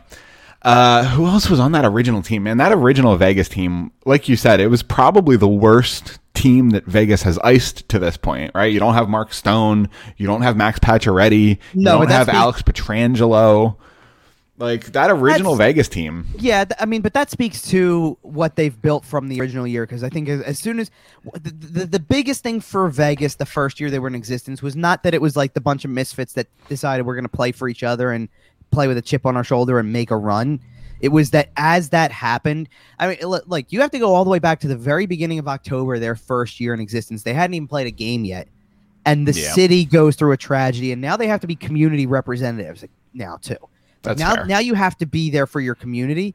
So now they build a bond with the community. That means people are showing up. And now the team's good. So now the team's good and people start showing up and now all these other teams around the league or all these other players around the league are going, I wouldn't mind playing there. Uh, Like Uh, getting see, traded but- there isn't the worst thing in the world. Like Here's the hole in that logic: is that they pre-sold all their season tickets two years before that shooting happened. So they, they already had all the hype. They they put the good team you're on not going to tell and- but you're not going to tell me that didn't add resale. oh, it value. certainly did, especially when especially if you're a tourist. Well, right, especially when you put so much so much of your PR into Deryk Engelland being your first choice and he's a Las Vegas guy and you know, if they had won the cup that year, he definitely would have been the one who got it, you know, et cetera, et cetera. But uh, they didn't even have a captain year one. they didn't have a captain year one. They they rocked the uh, the four A's or the three A's. Right now, so but bottom line being, it wasn't just the fact. Like I, I understand what you're saying with the whole community aspect. of. Like the the thing I think I'm referring to when it comes to showing that it worked was once you got to the playoffs and literally it's every pregame. We're Man, to they were- televise those every pre- pregames were so good. and then all of a sudden everybody saw. Look what happens when everything that we perceive about Vegas comes together with hockey, and now look like it's there's a show before the game starts. Yep, it was amazing. and and we just were fascinated by this look at what they're doing and look at the production value of this and look at what it can imagine what it like beyond Imagine how it's going to be when Jerry Bruckheimer's running the show. well not even that but it's like imagine what it could be in five years when they build even more But this is year one Right when and they it's have already a- history. and it's already spectacular what what's going to happen when they actually have right history What's going to happen when they retire Marc Andre Fleury's number? Because you know that's the first number hitting the rafters. That'd be interesting. I don't. I don't know for sure. And like, you know what? It's it's weird because it's uh, there hasn't been many team like There's not Like- many fresh slates when it comes to uh, retired well, even, numbers. even down to like. See now you're gonna make me check because I want to check the most recent expansion teams prior to this. even see if they've- Minnesota and Columbus. Columbus has not retired a number yet. I don't think. Uh, Minnesota, they did that stupid thing where they retired one for the fans or whatever. But I don't think they. I don't know if they've actually retired any numbers for players. Min. Oh wait, I'm sorry. That that doesn't count, does it? What? Because it, this is the list of retired numbers around. Oh. Minnesota picked up all the Minnesota North Star numbers, didn't they? No, no, no, no, no. It listed Mike Modano as the next one on the list, but it says it still says Dallas Stars next to it. So this is a list of everybody around the league. Oh, okay. okay. Not I was gonna say, did the Minnesota Wild retire Mike Modano's number even though he never played for them? Because that would be uh, bold. no, they have not. Okay. The Minnesota Wild have retired, as you said, Minnesota Wild fans and number one. Number on the one literally, whatever, I guess literally the day of the, their existence. Right. Like, Um, listen, I get it. It's cute, but stop. Just stop. like, what I'm trying to get at is, is that like, has Nashville had a player that you go, we've retired his number Uh, David Legwand. No, no, okay. Now here's the thing. It's coming. if Nash- the, if the, he's probably the first one going for them. No, you know who's going? to I'll tell you who's going to be first. This is it's an it's a layup. 35's gone. Pekka Rinne is going to get his number. Oh yeah, that's fair. Yeah, I, I was trying to think if there's anybody else who might slip in ahead of time, and it was just not. Um, right. Yeah, but you're right. Like, but I don't like. Pekka Rinne. They'll they'll hang it up the day he retires. They'll they'll hang it up the day he plays his last right, game. so they'll this put the banner is out fair. for him. Here's I, when I typed in Nashville Predators retired numbers, they clearly do not have. Okay, so in fairness, every team has retired 99 Uh, sure. league wide. But th- but th- like they've pointed out, like being such a young franchise, they have not retired, and this is from March of last year. So, like unless something magically changed during the bubble runs and They decided to put Zach Parise in there. Well, for, no, this is for Nashville now. Oh, Nashville. Okay. But th- this literally writes the article as here are six players who should be among the first to have their numbers retired Okay. when the time rolls around. And not a, okay, so not a bad selection. Shea Weber could be one on because he played there for he player for a long time. Yeah. Um, I, I don't so- think he gets the nod, but like I definitely get why he's a name on the article for sure. Um, this mentions Filip Forsberg, but it's, it's too soon to tell with guys like that, right? He's got five minimum Now, five years, six. years Ironically left. enough, you're right. David Legwand is on this list. I know he was their first captain, right? He was the first Predator. He was the first player drafted. Right. He was the first predator. I think they named him captain. Like it makes a lot of sense. Like I don't. Okay, I'm sorry. He was okay. So he was considered. Wait a minute. Is, did they do this afterwards? Because like I guess they drafted him in the NHL draft first. Oh, did they? He was he was the second overall pick. They might have done the expansion draft after the draft. Right, that's what I'm saying. So it might have been that case. Um, but anyway, he's the apparently you know he's the original. He's played the most games in franchise history Yep. at 956. Which Is is he still lot- their franchise scoring leader? Yes. Yep. I think when you're talking about retiring numbers, guys who have a role Oh, in the foundation of your team deserve And a spot. That's- and so- uh, that's so David. Legwand and that's Marc Andre Fleury in Vegas. Okay, so here's the thing. So Pekka Rinne is is obviously on this list, and I don't think there's any doubt he will get his number retired. He's got such a history there. He's been there for feels like forever, right? He was picked eighth eighth round back when there were more than seven rounds. Eighth round in 2004. He was picked in a round that doesn't exist anymore. Right. Uh, franchise leader with 359 wins and 58 shutouts. Like I think Oh, those a numbers. lock. Yeah. Oh, it's an absolute stone cold lock. Like Right. I said, if he And- decides that next year he's retiring, they'll hang it up the last day of the season. Like Okay. uh, And, and again, and again, done. here here's one that's a little too soon to tell, but he's got a good foundation for it. Ryan Johansen. Roman Josi. Oh, Roman Josi. Okay. He's got a good foundation for it. He debuted in 2011, so he's got 10 years of time He's with been the around. team. Eighth on the franchise's goal scoring list as a defenseman, and third on the franchise list with assists at 304. Like, th- there's and not a a lot of huge, huge part of that 2017 round. sure, exactly. Huge. But here's an interesting name that I saw that I think ties into some of the conversation we could be having that uh I think is fair. Is it Seth Jones? No, it's Kimmo Timonen. Oh, okay. Oh yeah. Okay. Kimmo Timonen, that's fair. And that fits your description because I think he is part of the foundation of establishing a team that's been that, that has now succeeded. I think he was Kimmo, Kimmo early. Timonen was a big part of taking the Nashville Predators from crappy expansion team to like actual NHL franchise with a shot at making the playoffs. Yep. Yep. I think Kimmo Timonen deserves a huge spot on that list. And- I don't know if it's jersey retirement number. You'd have to ask a Nashville Predators fan. But I'm in- certainly willing to. Yeah, absolutely. he's eighth in games played, and basically, uh, like a lot, like this article even says, he'd have an even stronger case if he th- than he already does if he wasn't traded away in his early thirties. If he didn't go to the Flyers, yeah. The irony is, is like the irony of that is, is that he has the same number of years with the Preds as he does with the Flyers. The, the, They were the just better years with the Predators. Well, it's not that. It's the key is that when like as a flyer, it's not going to rank up there like that because a lot of people have long experience that don't get their number retired. The Preds don't have a foundation like that yet.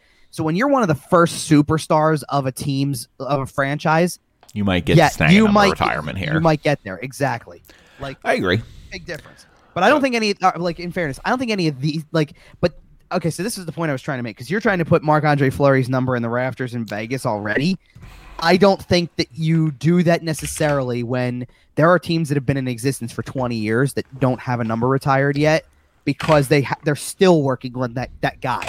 Whoever Yeah. that guy is who hangs around long enough that you go, he's been like how But long wh- did it take before say the Ottawa Senators retired Daniel Alfredsson's uh, number But how how long did it take for the Ottawa Senators to make the playoffs once they became a franchise? I get what you're saying, but what I'm trying to get at is that like the guy played 15 years of his career with a team, and then after he retires, you go, oh well, now that the franchise is 20 years old, we absolutely should retire his number because that's, That's the foundation. But like, I almost like, Like, I'm wondering for a long time, who was Minnesota supposed to retire? Andrew Brunette. I'm trying to think of who you could say was like one of their true. it's gonna be a it's gonna be a Koivu. It's gonna be Mikko Koivu. yeah, I'm that's a good one. Mikko Like, Koivu is a good one. Yeah. it, that's probably the answer. Um,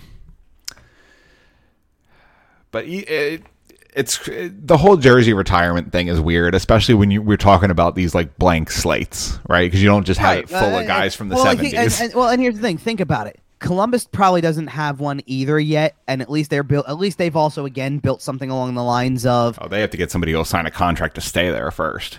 and Well, well, and, spe- and speaking of Columbus, by the way, I feel like we should make mention of the uh, tragedy there too. Oh yeah, um, yeah, Matiss, Matiss Kivlenieks. yeah. That's that's a tough situation. Um, It's Any it, was just, it was it was just shocking because I like I remember the injury struggles that Columbus had all of 18 months ago, last February, Yep. and they're playing a game where they're not they're actually to an extent outplaying the Flyers. They're out shooting them something like 30 to 15 certainly. or or whatever it was. But the Flyers end up scoring five goals. And by the time they scored the fourth one, and it was fluky by that point, they pull Elvis Merzlikins, and in comes this kid who we'd never heard of before. He's relatively new. He's young, and here's Madison gonna make maybe his third NHL appearance ever. Yeah, and it, I think I was at this game. It was really weird for me to hear like that this happened and realize like I'm like I know I saw this kid play in a game, and Yeah. I, and I know he doesn't have a lot of NHL experience, but I saw this kid play in a game. Yeah, And I- it's and I, it's certainly. and I went back to go look, and sure enough, there what there it was. He plays like the last 15 minutes of the third period of a game, even allowed a goal in that game. Um, Yeah, because it- it, was that kind of fluky night for. r- Truthfully, it was that kind of fluky night for the Flyers, where everything seemed to be going into the net, no matter how it looked. I mean, they were banking it in off of people, like Yeah, I definitely was at that game. I'm pretty sure. so. Uh, yeah. But like that's that's the type of stuff though for a young franchise anyway that makes and he look did he have a long history? No but if if his future was bright it's like it's like the like the unofficial official retirement right? Like it's like Pelle Lindbergh all over again. Now Lindbergh won a Vezina so I'm They not were- trying to you they were about had- to trade Korpisalo or Merzlikins to make room for Kivlenieks on the roster. Like I, they, they I, I, were I already actually think it was about it wasn't even that. They they basically played the whole thing out and Korpisalo's uh, isn't Korpisalo a free agent now? Um, no, they're gonna trade. They they've been talking about the fact that they're gonna trade one of the two uh, for a while. I, I'm not sure if Korpisalo might still be an RFA. Oh, maybe that's it then. Maybe he's an Yeah. RFA, and there, you know, there's going to be some. No. Now I'm looking him up because. But yeah, Uh, basically, basically the bottom line was is that I believe the story was that Korpisalo was probably the one who was on the way out, Okay, and it was gonna be Merzlikins and and Merzlikins was going to be the go-to, and then Kivlenieks was going to be the guy backup. who was going to follow. and he was like the young kid up and coming. Kind of felt like a Cayden Primeau situation in Montreal Okay, type of thing. Korpisalo is a prime trade candidate because he's going into the last year of his contract. Right. He's proven that he can start a decent number of games. He only has a two point eight million dollar cap hit, which is not too over the top for a lot of teams. If And they, then he's and then he's a UFA after that. Yeah, if they end up trading him, he's gonna be a great piece somewhere Yeah, as so a, a solid why. little secondary backup. But yeah, um, But it was it was just rough to wake up and read it. You know what I mean? Like that's that's the thing. It was rough to wake up and read it, and then hear not not only 24 years old, tragic right, accident. and then not, and then not only to hear what happened you know, and and But there's how not- it and- happened. Well, well uh, there's not a lot on the how other than like the very basics of it. No, what I'm saying, what actually, what I'm actually saying is, is that like, okay, so Columbus just changed coaches this offseason. Now Brad Larsen's the head coach of the Columbus Blue Jackets. Who he's he was an assistant for a long time. Now he's in the head coaching spot. They interviewed, they kind of interviewed from within, and it makes a lot of sense that that's where they stuck with. I mean, it was is it the is it going to be the I'm, I'm going to say the most popular choice. It's probably popular among the players in that room because they know him. Was it going to be the most attractive pick when you thought about the names out there? Like, it still blows my mind. Like going back to the Hacksaw thing in Seattle, it still blows my mind that Rick Tocchet's not a head coach somewhere. You know that he was out there and he's not a head coach. I'm not shocked that certain teams stayed within. Like, like we we all know eventually that Montreal's going to just drop the interim tag from Ducharme and say you're you're it. You're going. Yeah, and they're There's they're in talks about it. That and it was kind of, and it and I do really think that truthfully for Buffalo, as much as there's a lot of things that you know we can argue they do right or that they you know whatever, I think they made the right call with dropping the interim tag from Granato and saying Yeah. you're the coach. You I know, agree. they, they bought in with him a lot more than they had earlier, so I think you made the right call. he is at least the guy to get them through the worst of it. So like it's, I, it's- I don't it's know. like yeah, I don't so know if he's the guy that is the coach when they're turned around and a playoff team. If that's ever going to That- happen in Buffalo, as long as the Pegulas are owning it. Uh, but as far as a team at the bottom, Don Granato is not a bad choice at this point. Uh, by the way, one more note on uh, uh, Columbus retired numbers. It's just going to be Rick Nash. Well, sure, it will be eventually. I would, It's- I would it's say, gonna be Rick. But I want, but I'm saying, I wonder if, like, for a while, a long while, and it's not even that it's like a common number typically, but I wonder if you don't see a lot. Like, I don't know if you'll see 80 for a long time in I Columbus I agree. Because I I because completely it, when something happens and the impact is this felt, it stays with you for a long time. it I- sticks with it. It puts a footprint on the organization. right. and it never really goes away. Um, while we're talking about Columbus, now would be a good time to discuss the Seth Jones conversation. So, Sure. Uh, if you've been following Flyer social media, uh, Flyer social media is convinced that the Flyers are acquiring Seth Jones, or at least were for a while. Uh, one year left, expiring UFA has made it very clear that he wants to test the market. More than likely, uh, apparently there are a couple of places he's willing to sign. Generally speaking, he's kind of looking at going being a rental for a year somewhere and then hitting the market. Okay, yeah. um, What would you give up for Seth Jones if you don't think you're signing him? If you don't think you're signing him, and I know that that brings the price down low enough that Columbus probably doesn't say yes. I wouldn't. All right, so th- that depends. What What are Do you, you, telling? do you, all right, do you what- give up what- Phil Myers and a first? No, Okay. I can't give. I can't give up a current player that I think has that has value of some capacity. Do you give up if Cam York straight up? No, Okay. And I, I think for up. me, I, if I don't know he's- if Columbus he's says yes to that. So I think we're looking at if he's a no if he- deal. if he's a, if he's a rental, right. First and a third. Okay. You would give up a first and a third. You think he makes the team good enough that that first round pick doesn't come back and bite you? It's not that. It's if I'm going to trade for him for a year, then I've got to think the way that a playoff team would. And I, I I'm I'm being broad with this because like I'm saying, like like if if you were the Tampa Bay Lightning and you wanted to get this guy for the for half of a year, if that, two months and a playoff run, Right. then it might cost you two two draft picks to do it.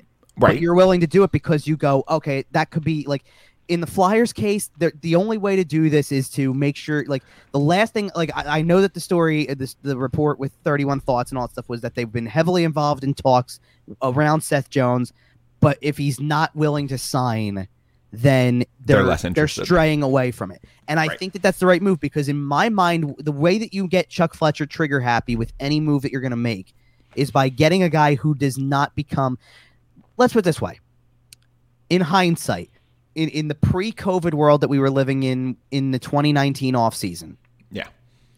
when you go out and you trade Radko Gudas and a pick to get Matt, Matt Niskanen, Niskanen. and you get Yeah. two, trade two picks to get Justin Braun, and Justin Braun probably wasn't even factoring into the thought for last season if No. Matt Niskanen doesn't retire.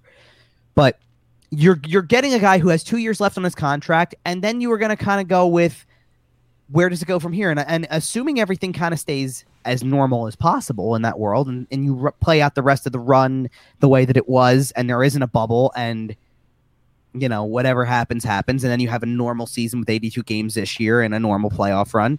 If Matt Niskanen's around and he continues to play at the level he had that first year,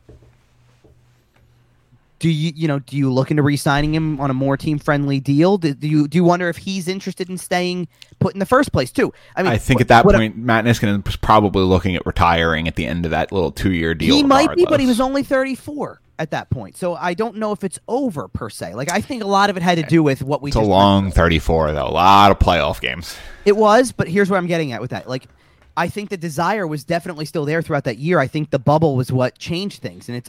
I agree. don't know if, I don't know if I want to play like this anymore. I think I'd rather just go home. I just want to go hang out with my kids. And you know what? And- And we said at the time, no one to this day, nobody on this show is going to fault him for And that. by all accounts, he's loving every minute of it because he's just doing what he wants to do. It's and good for him. Yep. Right.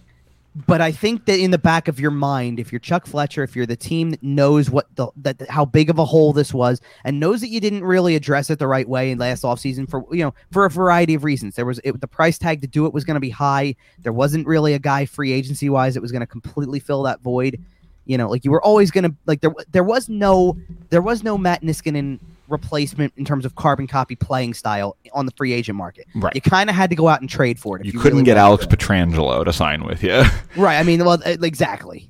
But beyond that, so if that's the case, I think in the back of your mind, the reason that you're so turned off by the fact that he would only like, okay, he would get traded here, but it would be a one year, and then you'd have to try to sign him after the fact, and it might like, who knows what kind of year you're gonna have to have, and what kind of year he's gonna have to have to feel like you'd want to.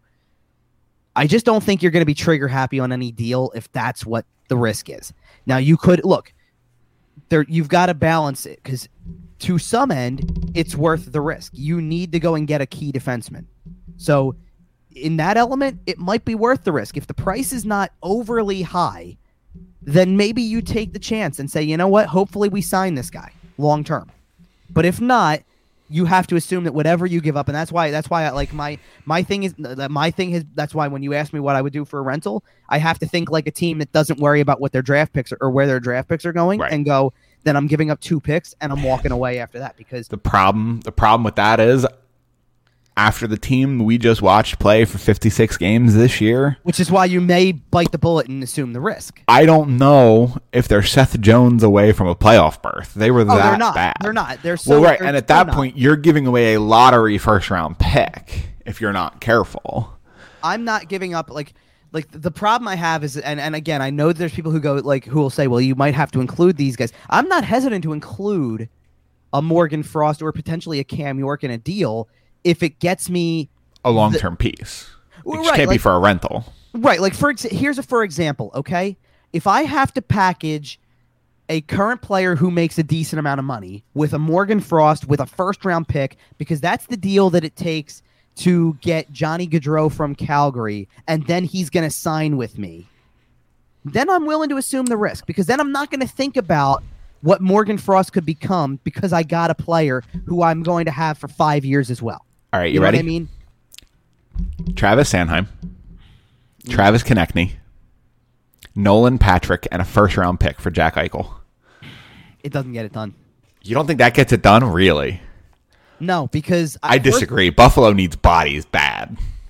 I don't think because I don't think Nolan Patrick is viewed as a valuable asset by teams. So I think now you're giving up Travis Sanheim and Travis Konecny. I don't think the Flyers would even entertain the idea of giving up both in the deal. That's fair. I'm not necessarily saying they should. I'm I not just- you know. opposed. Here's the thing: I'm I cringed more when you mentioned Sanheim than when you mentioned Konecny. I yeah.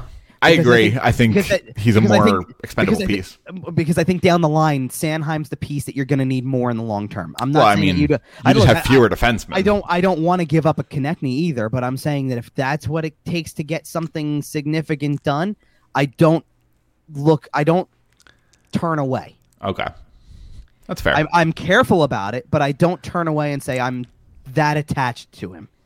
Right about now, the only player I would be that attached to it forward, outside of like the obvious, like with the no move clauses or like a Sean oh. Couturier, Give is Joel. Farabee. Yeah, I knew that's what you were saying there, and I But- love but it. because I, I can't turn away from the fact that in a year when everybody else can sit there and go, it's a COVID year, it wasn't that great. You couldn't go do this. You couldn't go do that. really he had a great year. year. He Yep. had a great year, Yep. and and he's twenty And most nights he was the only player who looked like he cared.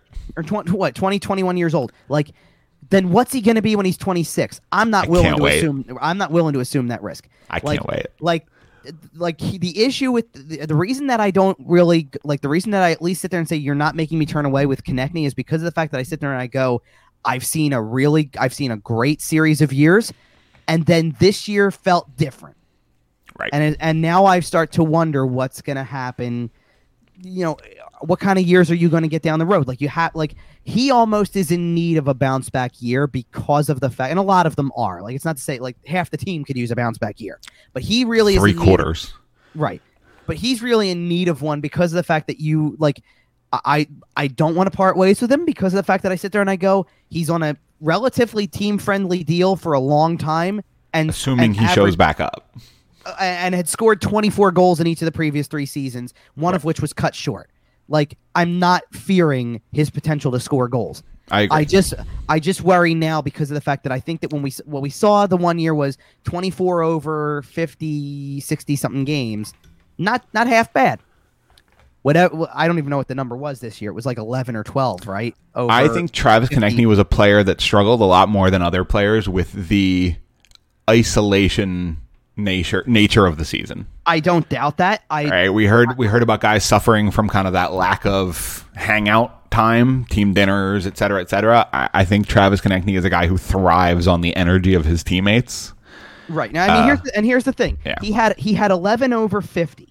Okay, 11 over 50 when you've had two like not atrocious. Right, well, because again, when when you've had 24 over 81 and 82 game seasons early on, and then had 24 over 66, like here comes the big step. It's certainly 11 below pace. 11 over 50 is a below pace on an 82 game season, but it's still probably a 20 goal pace. Eh, 17 or 18 for sure. Yeah. Uh, well, I'm gi- I'm saying over the course of an 82 game season, I'm giving him 32 more games, Yeah. and he and he did miss time miss time with COVID. So Right. I'm not like my my point is is that he- even his career high numbers the year before was 61 points in 66 games, and even if that's not realistic from him all the time, like the other numbers are 49, 47 and 49. Well, Right. after 50 games and 32 more or 31 more or whatever he was able to play, he was going to hit 50. Right. He was going to get 16 more points. Yeah, you're probably right. So he's still that like if and if that's what he is, like it's hard to part ways with a guy who gives you 20 and 50 a year. Well, speaking of players who we might be parting with that give you 20 and 50 a year, we also heard some rumors about Jake Voracek. And the big rumor, kind of uh, hit on by Elliotte Friedman in the latest 31 Thoughts, is that the Flyers are. The, the, Uh, the wording was without ahead, yeah. any without any animosity towards that's not the word they used. It's he said it's it's not acrimonious, which means for you know for people who may look at that and go that's kind of a big word because believe me, I understand that.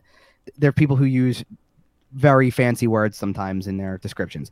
It just means that there's not any hatred going around right now with this. It's just been discussed. It doesn't mean that something's definitively happening. It also does not mean that it's out of the question. Like he's far from protected. But it certainly seems as though the Flyers are willing to move on, and Jake's not necessarily fighting them on it. And I'm not, again, I'm not putting words in anyone's mouth. I'm not, you know, but it seems as though there's a solid to likely chance somewhere in between there that Jake Voracek's time in a Flyers uniform has come to an end. I, I think what you're seeing, at least the, at least this is the names that I feel like I hear the most about regularly, and it doesn't mean that I have anything on any of them. I just feel like these are the names that keep coming up in discussions, conversations, people that we think are going to go wherever. That's all the names we think.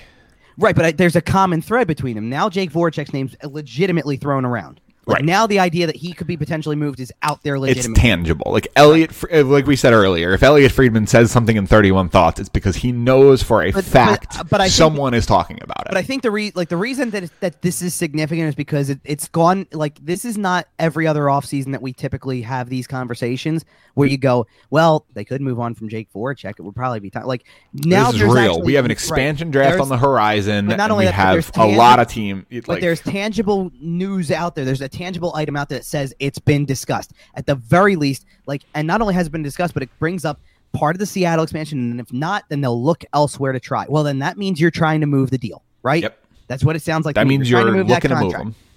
You're So, making right, calls. that's one. That's one. Uh, James Van Riemsdyk name keep coming up because for the same reason. It's Oh, a right. big contract. I do think that, it, it- contrary to Jake Voracek, and it's not to say Jake Voracek doesn't offer value, but I think that like like I don't think James Van Riemsdyk's value could be any higher than it was after this year with the way in terms of his at start. contract. Right, like He like is in- as close to like- matching his money as he's ever going to be. the production you got is about as good as I think you're going to get from here on out in a spot where you could actually try to move the deal. So I think Absolutely. that that's where you're at with that. Yeah. I, I think that Shane Gostisbehere has a deal that is not terrible to move in terms of what he could give you as a power play specialist. I think there's teams out there that could sit there and go, we could use a guy who just plays third pairing power play minutes, and what if he produces as a defenseman 45 points in a year? I Then think it's a getting movable value. deal for a movable piece. I think that if if nothing else, I think that that is the most likely of the three names I just mentioned to go to Seattle. I agree. That And I, I, don't know that it's going to be. I, I'm just saying of those three, that's the most likely to go to Seattle. Yeah, and I think we've kind of talked for a while about the Seattle draft, and we've talked about the fact that we were hoping, whatever, that the Flyers would kind of be in a position to To do move an like asset that, yeah. and get one of these pieces out the door. Uh, I'm not sure you have to do that with James Van Riemsdyk at this point because here's the thing: is I, I went through the protection thing on uh, on Cap Friendly, did a little mock protection list. Okay. I'm not worried about who they take. Here's the thing: if they take Jake Voracek or James Van Riemsdyk or Shane Gostisbehere, then you're losing a quality player, but you're freeing up some cap space.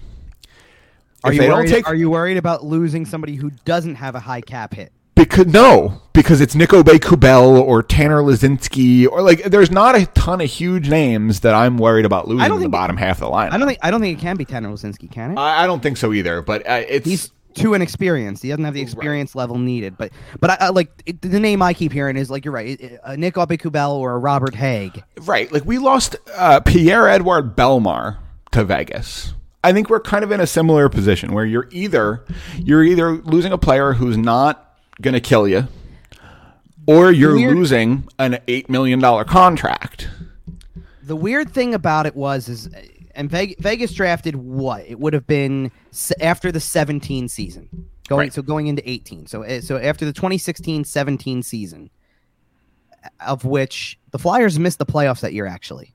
Okay. But but the funny but here's the thing. well, right, it was an odd numbered year. Of course they did. But here's oh, you're right. But here's the thing.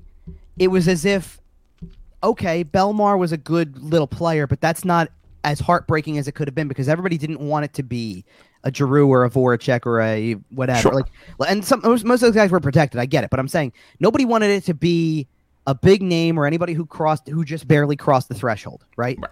Like, don't let it be one. It can't be one of these kids. One of the big shouldn't be one of kids, these- right? right? Like, there almost Couldn't wasn't a Travis Konecny. I don't think he was But- eligible, but like right so that that's why i'm saying like it was almost like as if there wasn't this fear because of the fact that everybody who was in the top six that you would have wanted to keep was going to be protected everybody who was new that you were like well they, they're exempt. They don't even need to be protected. Right.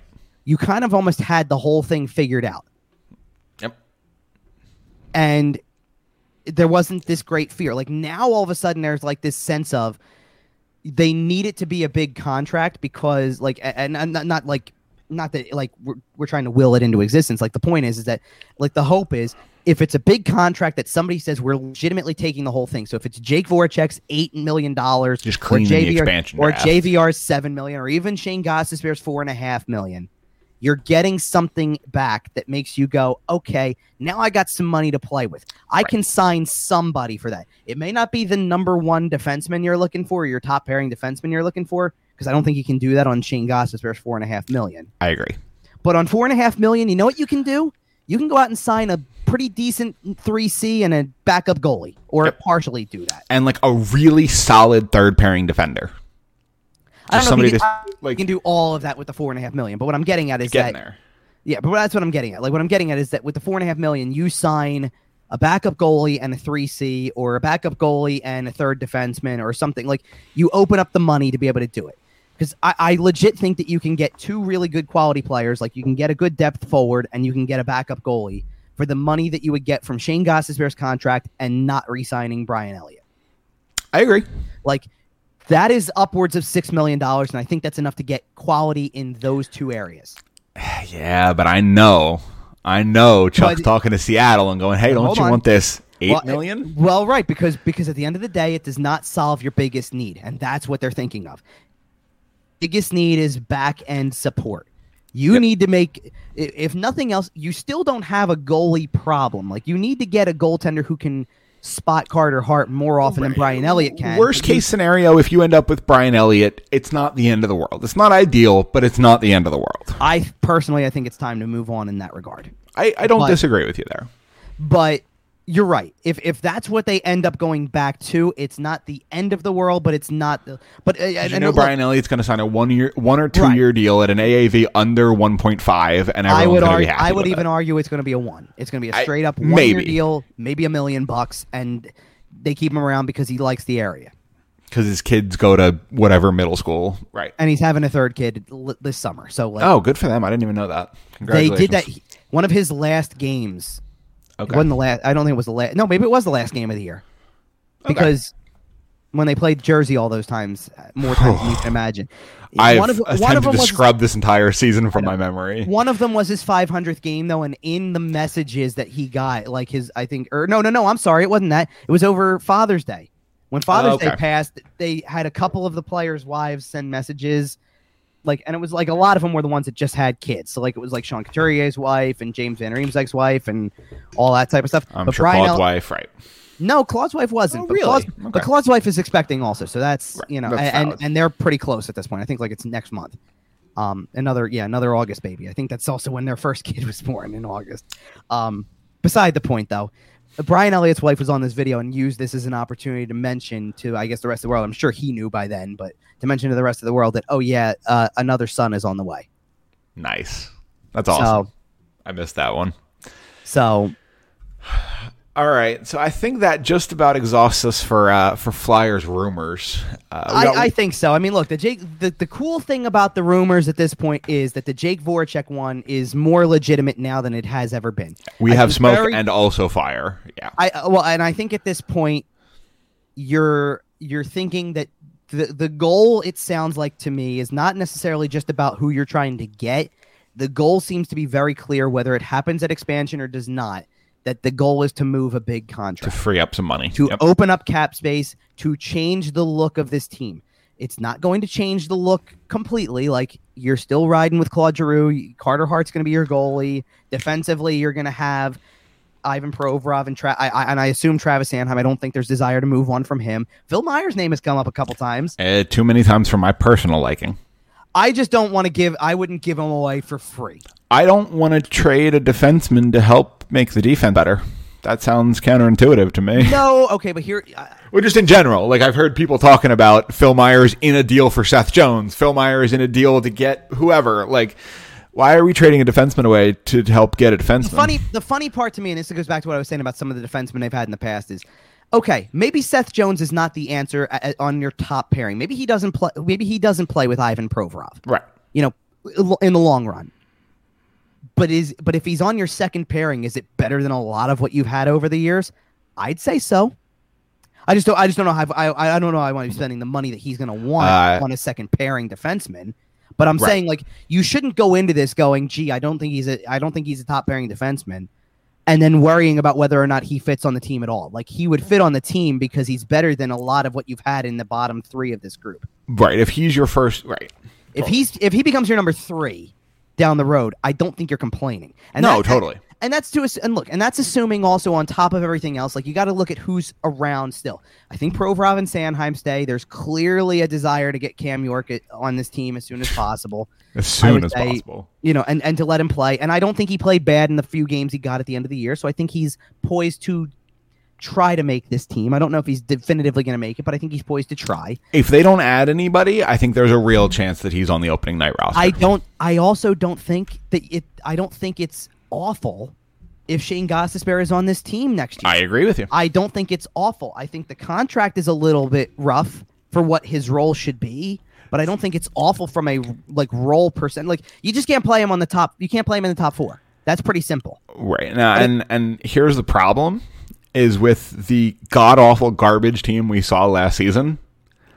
It sure sounds like you want to bring a lot of guys back. There's got to be some. No, no, no, no, no. I don't. I don't though because I'm sitting here saying like, see, as as I mention all those names, but you want to add a Seth Jones or a Dougie Hamilton or whatever, then I'm one. Then I'm sitting there going, I don't see how Phil Myers fits into this equation. I might have to use him to get somebody. And you I, know what? And, That's fair. and as I That's sa- and as I said before, with guys like a lot of guys, like I'm sitting here saying Shane Gostisbehere, I don't have a problem with on this team in the role that they finally found to utilize him. Third pairing power play specialist. That's Right. what he is. if you have the luxury to do that, Right. if great. you have the luxury to do it, then do it. But bottom line is, is that like maybe Phil Myers at the at best is a third pairing guy. He was undrafted. Maybe there's a reason why now. He, he, maybe he doesn't just vault to number one defenseman because it's fair. because the potential said he could have been. Maybe what he is is a third pairing guy. Maybe he maybe he's not even a long term. He's not a fit for this team. Who knows? Maybe that's true. Like you can't like I'm not sitting here saying I want to bring a bunch of guys back. Maybe like because actually what I want to do is I want to get a top pair. Like I'd want to get a top pairing defenseman who plays with Provorov, who steadies him out, then find the right fit to play with Sanheim and make the third pairing round the whole thing out, whether no matter who it is. And again, I look, I'm like trust me. What I'm saying is, is that I'm like I'm not heartbroken either way when it comes to Shane Gostisbehere. My thing Right. with Gostisbehere is if he goes, he goes, and I'm not worried about it. Then someone's probably taking the contract. If he stays, I know what his role is after all these years, and I know he can be modestly successful because he did give you offensive numbers in that role. Yeah. Like- yeah, you're not wrong. He's giving you offensive numbers, and there are a lot of guys out there who play in the league who are offensive minded defensemen who do the same thing. Right. If you fill the other, if you fill the void with the other areas, which there's a lot of them, if, but if you fill the other voids, That's a role that can be filled. and you've got something. But if realistically, if it comes down to there's too much to fill, then getting rid of him makes sense. Like having him move on makes sense. It's four and a half million dollars. You'd be crazy not to think that way. Right. But I'm not heartbroken either way. I I look at it like the, the the contract type of contract that needs to be moved from a forward standpoint is the JVR or Voracek contract. Yeah. If you can move on from that and now use that money That frees up some space. well, and use that money in a lot of ways, right? Use that money to continue to keep the guys that you know matter at the forward position, right? Like whenever you have to sign, and it's coming, like you're gonna have to sign Joel Farabee Yep. somewhere, da- somewhere down there. You're gonna have to look into other guys who are like, if it mean if that if that is what keeps Wade Allison on the team, Yep. then okay. It keeps Wade Allison on the team. If that opens up the money to sign, I don't know. I know a name that people would love to see on the team that's going to be a free agent that's out there, but I don't think he's going anywhere personally. But if that opens up the money and you say that you're going to bring Phillip Danault to the Flyers, Oh my god, I would love it. But Phillip then- Danault and Sean Couturier on the same team. Ah, the defensive and- center and- and responsibilities and- would and be maybe and maybe a healthy Kevin Hayes as your three. man. Will anyone score against us on the power play? Well, I, I'm not going to go that far. The penalty kill was awful. Yeah, you're right. Like I'm not going to go that far. I'm just Well, saying. I'm also that- assuming that they get Dougie Hamilton or Seth those Jones. Are, those are steps in the right direction, though. That's all I'm saying. Like, I don't think you solve it all in one year. I think that's No. impossible to do. Not, it's impossible to do when you need a backup goalie, a top pairing defenseman, a, th- a third line center. M- You know, of course, you'd love to add a scoring winger on top of all of that because who wouldn't? But that's a luxury. That's like the fourth thing down the list because I'm not going there right now. I'm not Nope. spending. I'm not taking Jake Voracek's contract, saying, "Gee, I think I just freed it up. Now I want to go and get a guy who eats up all that money, who's going to potentially be a streaky goal scorer." Unless if you've been listening to the show for a while, you know how Kevin feels about adding a scorer. Okay, and, and I get it because Broads and I had have had this discussion before because Cole Caufield has emerged, right? And look, He sure I, has. I, I hate the pressure that Cam York's going to be under to be as as good from to be Adam Fox. basically, because he needs to be outstanding for them to Man, have passed on Cole Caufield twice. Oh yeah, if he is, then you've got something. But here's the thing about Cole Caufield that makes a lot of sense, and I've talked about this on the show before too. You've got a fan base that's kind of apathetic right now. Do, even if you missed the playoffs this year, if the if missing the playoffs this year was coupled with Cole Caufield's college career is over. So in March, at the end of March or in April, when his college career is over, and maybe the Flyers are done for the year in terms of playoff contention at that point. Sure. But it gives you something to get excited about. But here he comes, and we're gonna call him up really quickly, and we're gonna, and not only are we gonna call him up, but he's gonna start scoring goals at a at a pretty crazy clip, He's going to start dumping pucks in the net. which means that he's going to like people are going to be in love with this kid, which means that his jersey will sell, and it means that next year when it gets started, and it means the building gonna will be to- full. Right. It means you're not going to be able to wait to see what this kid does when it's when it when it's a full year. Montreal is going to be full of Caufield jerseys by the time the next season starts. Right. And that's what I'm trying to get at. Like it's not a big deal to pass on a guy who becomes a scorer when you realize down the line like he's not the player you need now. But maybe he is because of the fact that for 3 years he's making a million bucks. Yep. And that would sure be nice right about now. And for three years, he's making a million bucks to emerge as a potential. And that look, Joel Farabee can do that too, to an extent, but not with the same flash that this kid does. And I'm not saying that that takes anything away from Joel Farabee. He's going to be a nice player, and I think that there's going to be people who love him. There's people who already do love him. Hi, right here, hosting know, the podcast. too. Hello. I do too. I like him as a player. I liked, and, I, and again, you know what? For me, when I look at players that I like, it says something to me when I sit there, and it, this goes for every team in the league. When there's a guy who I sit there and I go, you know what? You weren't even drafted yet, and I already like you. And it doesn't matter where you're going to go. I like you. And when I see the potential realized, like I felt this way about Mikko Rantanen. He goes Okay. to Colorado. I sit there and I go, for three years, this guy played three, maybe maybe even longer than that, but for at least three years, this guy played on a team that because they had Nathan MacKinnon, he was hardly talked about. Yep. But he's great. He's a great player. And now he's on that line, and now he's on one of the best lines in hockey, and he scores He's dropping 100 point seasons all over the place. Kind of or close to. And you go, this is what I knew about him five years ago, six years ago when it was his draft year. He's gonna be a great player. Absolutely. and I liked him then, and I still like him now. I feel that way, and and he's not quite the superstar that people thought he was necessarily going to be. I felt this way about Kasperi Kapanen, Okay. and I go, I really like this kid. I don't know what it is. I like him though, and then he does do some things, and you go, pretty talented guy, you know, pretty good player, right? Like I get these guys in draft years that I go if I really like and I and Joel Farabee was one of them. Before like I knew what the target area was, I knew where the Flyers were picking, and I'm like, this is the type of guy they've been waiting for. It was Go Jay get him. O'Brien also in that realm. No, Jay O'Brien, I didn't even have a clue who oh, okay. was. Just checking. All No, right. Actually, actually, do you know who I would have wanted the Flyers to take with that second pick that year? Who's out? I wanted them to take K'Andre Miller. Oh, that that would have been a good pick. I really like. And I, I like he has started Miller. to make that Yeah. jump. He's there. He Yep. can be there. You know, All right. I can't speak to the other. I look. I can't speak to the other guys who get drafted over three times over. Although I, I was, I, I hated when they passed on DeBrincat twice. Yeah, everybody did. Well, not, not the first time. The first time was different. Like Right. he was slipping. Then they traded up and when and they traded up that year. And I thought for sure and certain in that second round they traded up. And I'm like, it's DeBrincat. It's got to be. It's gotta how be. do you get? How do you get? How else do you look at it and go, this guy keeps falling? And he scored whatever number of goals he did. All right, time for me to put my foot down. We're closing in on two hours. We have one more story to talk about here. Uh, really, honestly, probably the best story we've had out of the Philadelphia Flyers all season long. Oskar Lindblom wins, wins the 2021 uh, Mas- Bill Masterson Trophy. Uh, what is the definition? Perseverance and excellence. Perseverance, excellent. Like uh, uh, dedication to the game. Uh, Um, but perseverance, courage, that type of stuff. Like all those words fly around. And I best mean, so- exemplifies the qualities of perseverance, sportsmanship, and dedication to hockey. I thought it was really nice when because a lot of, in a lot of cases they've had previous winners or things like that do it. And Bobby Ryan, who won it a year ago, was the one who did the presentation, who Okay. literally flat out in the call or on the announcement says to He should've won it Oscar I- "I'm su- I'm surprised this wasn't a year ago." Like, And we talked about it at the time. It's only because of when they did the voting. I'm convinced.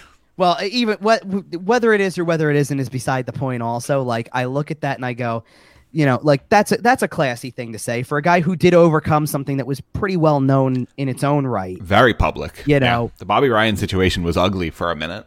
He but he overcomes it, and you know, Cherry Hill native. yeah, and, and and but we look at that and we go, okay, he overcomes that thing, and we see what it we see what it is, and there was like, it, like it was funny because when we talked about this a year ago, when he didn't when he didn't win, and you go, how do you argue that one guy is more or less deserving for going through something that you have to persevere through, like a hardship of any kind? You know what I mean? Like you don't argue it. Like everybody's like, there's a. I know, I know. It I- feels weird voting for this award because, like, right, right, like there's you're no unde- comparing. there isn't an right. There isn't an undeserving winner right. of this award, you know. Which is but that's but that's why it's nice to hear a player who did win it, who you could you can't argue why he won it. Go Right. felt like we should have been doing this last year. You know, like telling telling a guy who had then come back already. We should have just been like we should have this should have been you last year. Yeah, and I, I think That's we all kind of that's felt really that at the classy and it's really nice and and you know it's just I, I think it's just you know it- look this was we said this a year ago this was going to happen so we're not surprised yeah, this is one of those awards we we kind of had a feeling he might win it last year, but again, because of the timing, they I think voted. it became They voted after the diagnosis, but before he came back. So I, I think that's kind of think- why Bobby Ryan took it last year. But we all knew the second that they announced he didn't win it, we all put it in pen for 2021. I think we also knew it too. Not only that, but when he came back, he was ready to go at the start of the season, and then in his first two games, scored two goals. And looked solid, yeah. Like, like, like, and it, it look. Does it? I'm not like they weren't pretty goals by any stretch. One was an empty netter, one went off his head. But they don't ask like, how, they ask how many. Well, uh, right, but also in the sense like it was it was so storybook that it's like, all right, when you came back the first time, it's the playoffs. They were probably going to ease you in a little bit. You weren't going to like, especially when that like double overtime rolls Oh around. God. and he- Imagine if back. scored the winner. Oh, I, I know, but they but they probably were limiting the amount of time, time, for played sure. because of, because of the fact that you're like he just came back from all of this. We kind of don't can't wanna, expect him to have a gas tank. Right. So when he all. co- so when he does come back and in the first game of the season where you actually like not only that but you also kind of get a chance to legitimately honor him now for coming back Yeah. and then he scores like it's storybook. It's so good. So so you kind of knew right then and there it's like well he's now he's made it all the way back. Not only has he played, now he's scored. So he's made it all the way back. we'll wrap it up here. We're done. Yeah, this this list is just where, and everybody else is just an also ran this year. Sorry. Who were the other finalists by the way? Uh, I don't even remember who they were. That's how bad it is. do the other finalists. I'm not sure if they knock it down to three finalists or if every team just puts their No, I think there is three finalists Oh, okay. it was like that last year. I can Google. finalists. but Not Google it. I. I got Top three vote getters: Lindblom, Minnesota Wild defenseman Matt Dumba, and Sharks forward Patrick Marleau. Okay, so Patrick Marleau was nominated because of the record, I would assume. And which is fair because you know what? When you play the most games in NHL history, that is perseverance and, And also dedication. dedication. to hockey. Sure. And I think and I think Dumba's th- thing is kind of a combination of his community efforts and being a subject of Yep. something, you know, something that let's let's face it, it's not the it's obviously not the easiest thing to talk about. That's why we still struggle with these situations to begin with. But Yep. he stands as a representative of that type of stuff and and does it well and shoulders a lot of it to be one of the leaders of that grouping. So Yeah, Matt Dumba's been a very vocal activist, uh, especially over the last year, year and a half or so, for sure. So, I mean, like, look, I don't think either of them is going to sit there and argue Oskar Lindblom winning the award either. When you think about what he goes, like, I think collectively, everybody, like, it, it- it's different adversities that you work through. like we talked about earlier, eh, when you're comparing things like this, there are no losers. There's the guy who won, and then a whole bunch of people who also did awesome stuff. Exactly, exactly. And like that's the the most important thing. Uh, real quick, just kind of hitting on the rest of the awards. Uh, let's get like a one sentence breakdown here. Connor McDavid wins the Hart. Nothing, nothing to see here, right? And uh, he won the Hart end of Ted Lindsay, which is basically the same thing. It's Yep. one's that one's the MVP to the players, and one's the MVP to everybody else. and one's most outstanding. Yeah. Uh, Right, James, right, but the Ted, the Ted Lindsay's voted on by the players, which is why it's kind of stands out because that's the player saying this is the best player in our game this year. and But, Connor like, McDavid should win this for the next decade because he's just I going to be the most outstanding player in the NHL for the next I, decade. well, because I, I, I don't know. You'll have to tell me if I'm wrong here, but I don't. You know, is 100 points in 50 games roughly impressive? Honestly, legitimately, I am surprised that he got 99 of the 100 Hart votes. or no, he got all 100. Oh, he, he got all 100. He got unanimous. I am surprised that Auston Matthews didn't get more because I think scoring 50 goals in a 56 game season is competitive in terms of achievement. When you know what's interesting too, the, the three finalists for the Hart specifically were McDavid, Matthews, and Mc, MacKinnon, and I think it's perfect because no, nothing against the players who we elevate to this status already, like Ovechkin and Crosby and guys like that, because they're still on that level. When, Those might be the three best players in the league right now. I was going to say when the other two or beyond, kind of, because I'm sure there's others who we could throw into the mix as well. When those guys are gone and done playing, this is the group right here that we're. This is the new generation. This is the top three that you're going to hear about most often. I would say. It's weird because Nathan MacKinnon is going to be the elder statesman of the group, and it's it's strange because we Crazy. feel like he's been around forever, right? We talked about players Yeah. who feel like they've been around forever. Nathan MacKinnon's what 25, 26? I don't. He no. He's he's older than that, isn't he? He's not much older than that. I'm pretty sure he he came draft- over pretty wide, right away. Nathan Oh MacKinnon no, he is did.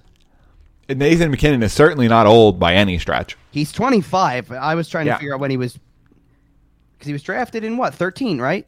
Something like that. Yeah, so when did he start?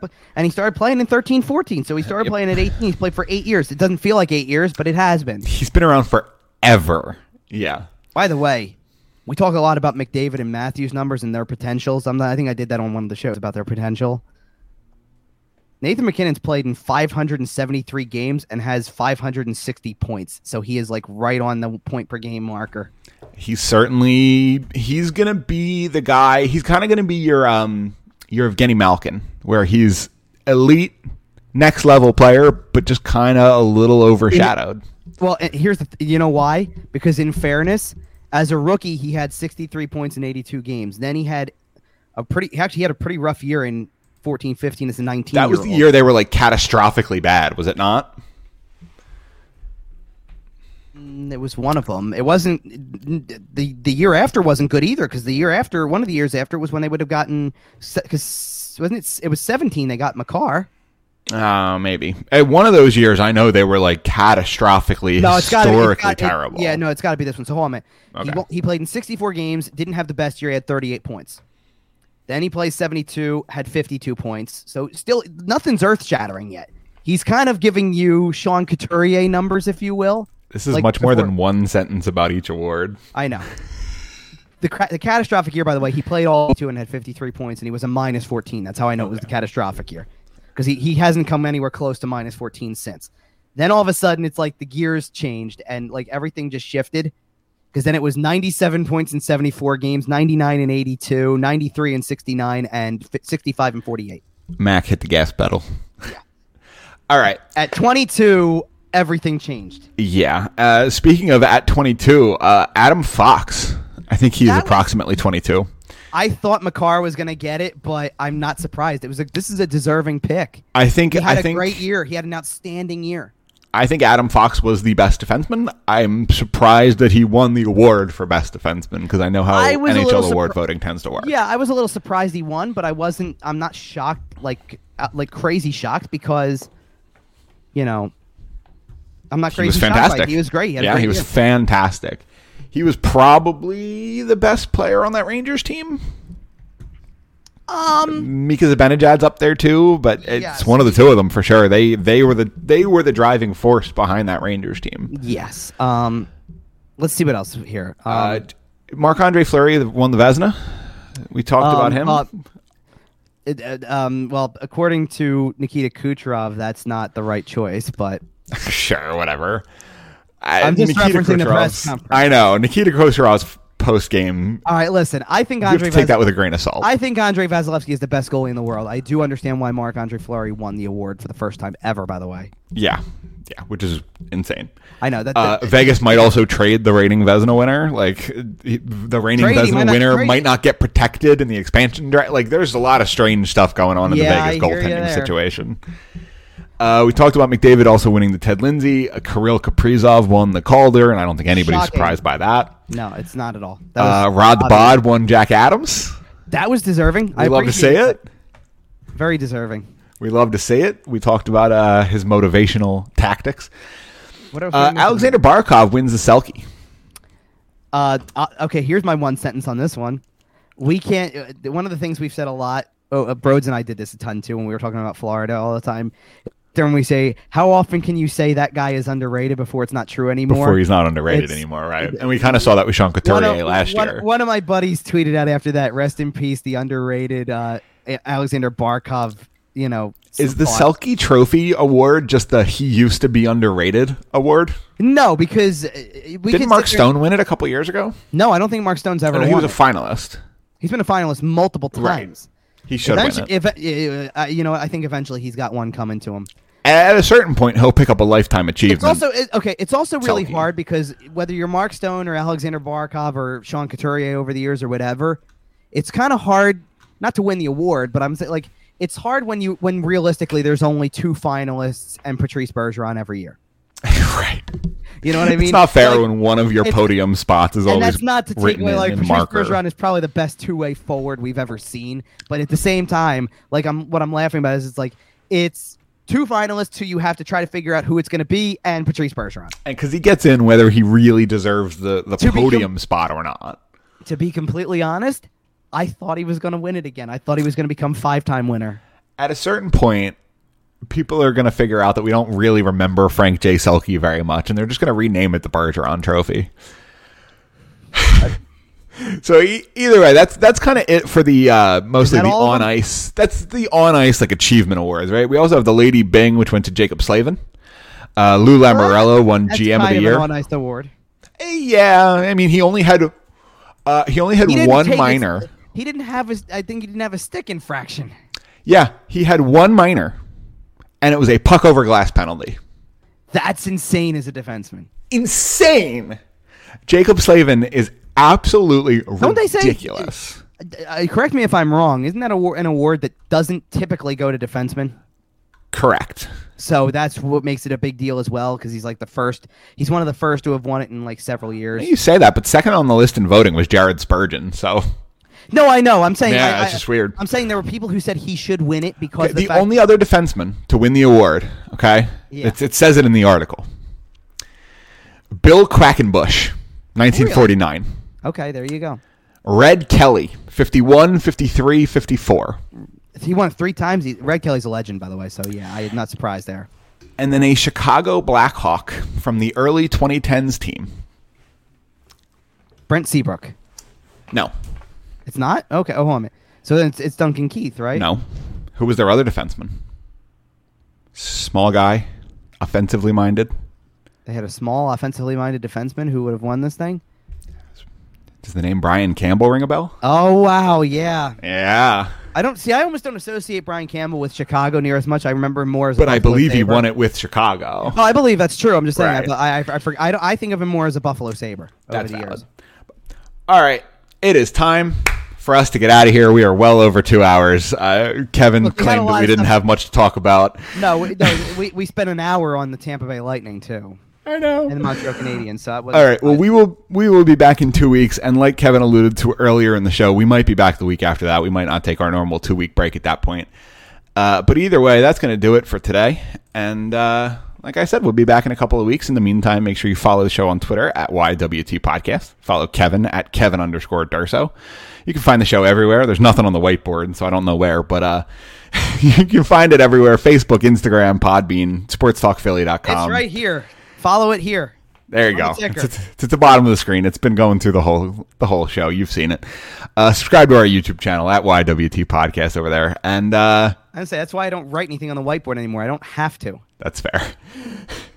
well, until next time. Uh, b- between now and our next show, the Philadelphia Flyers will lose a player, and uh, we will figure out who that is. and who knows what else? There could and be a lot. who knows what to be, else? the next three weeks are going to be very interesting. I think. Yep, and we'll be back to talk about it in two weeks. We'll see you.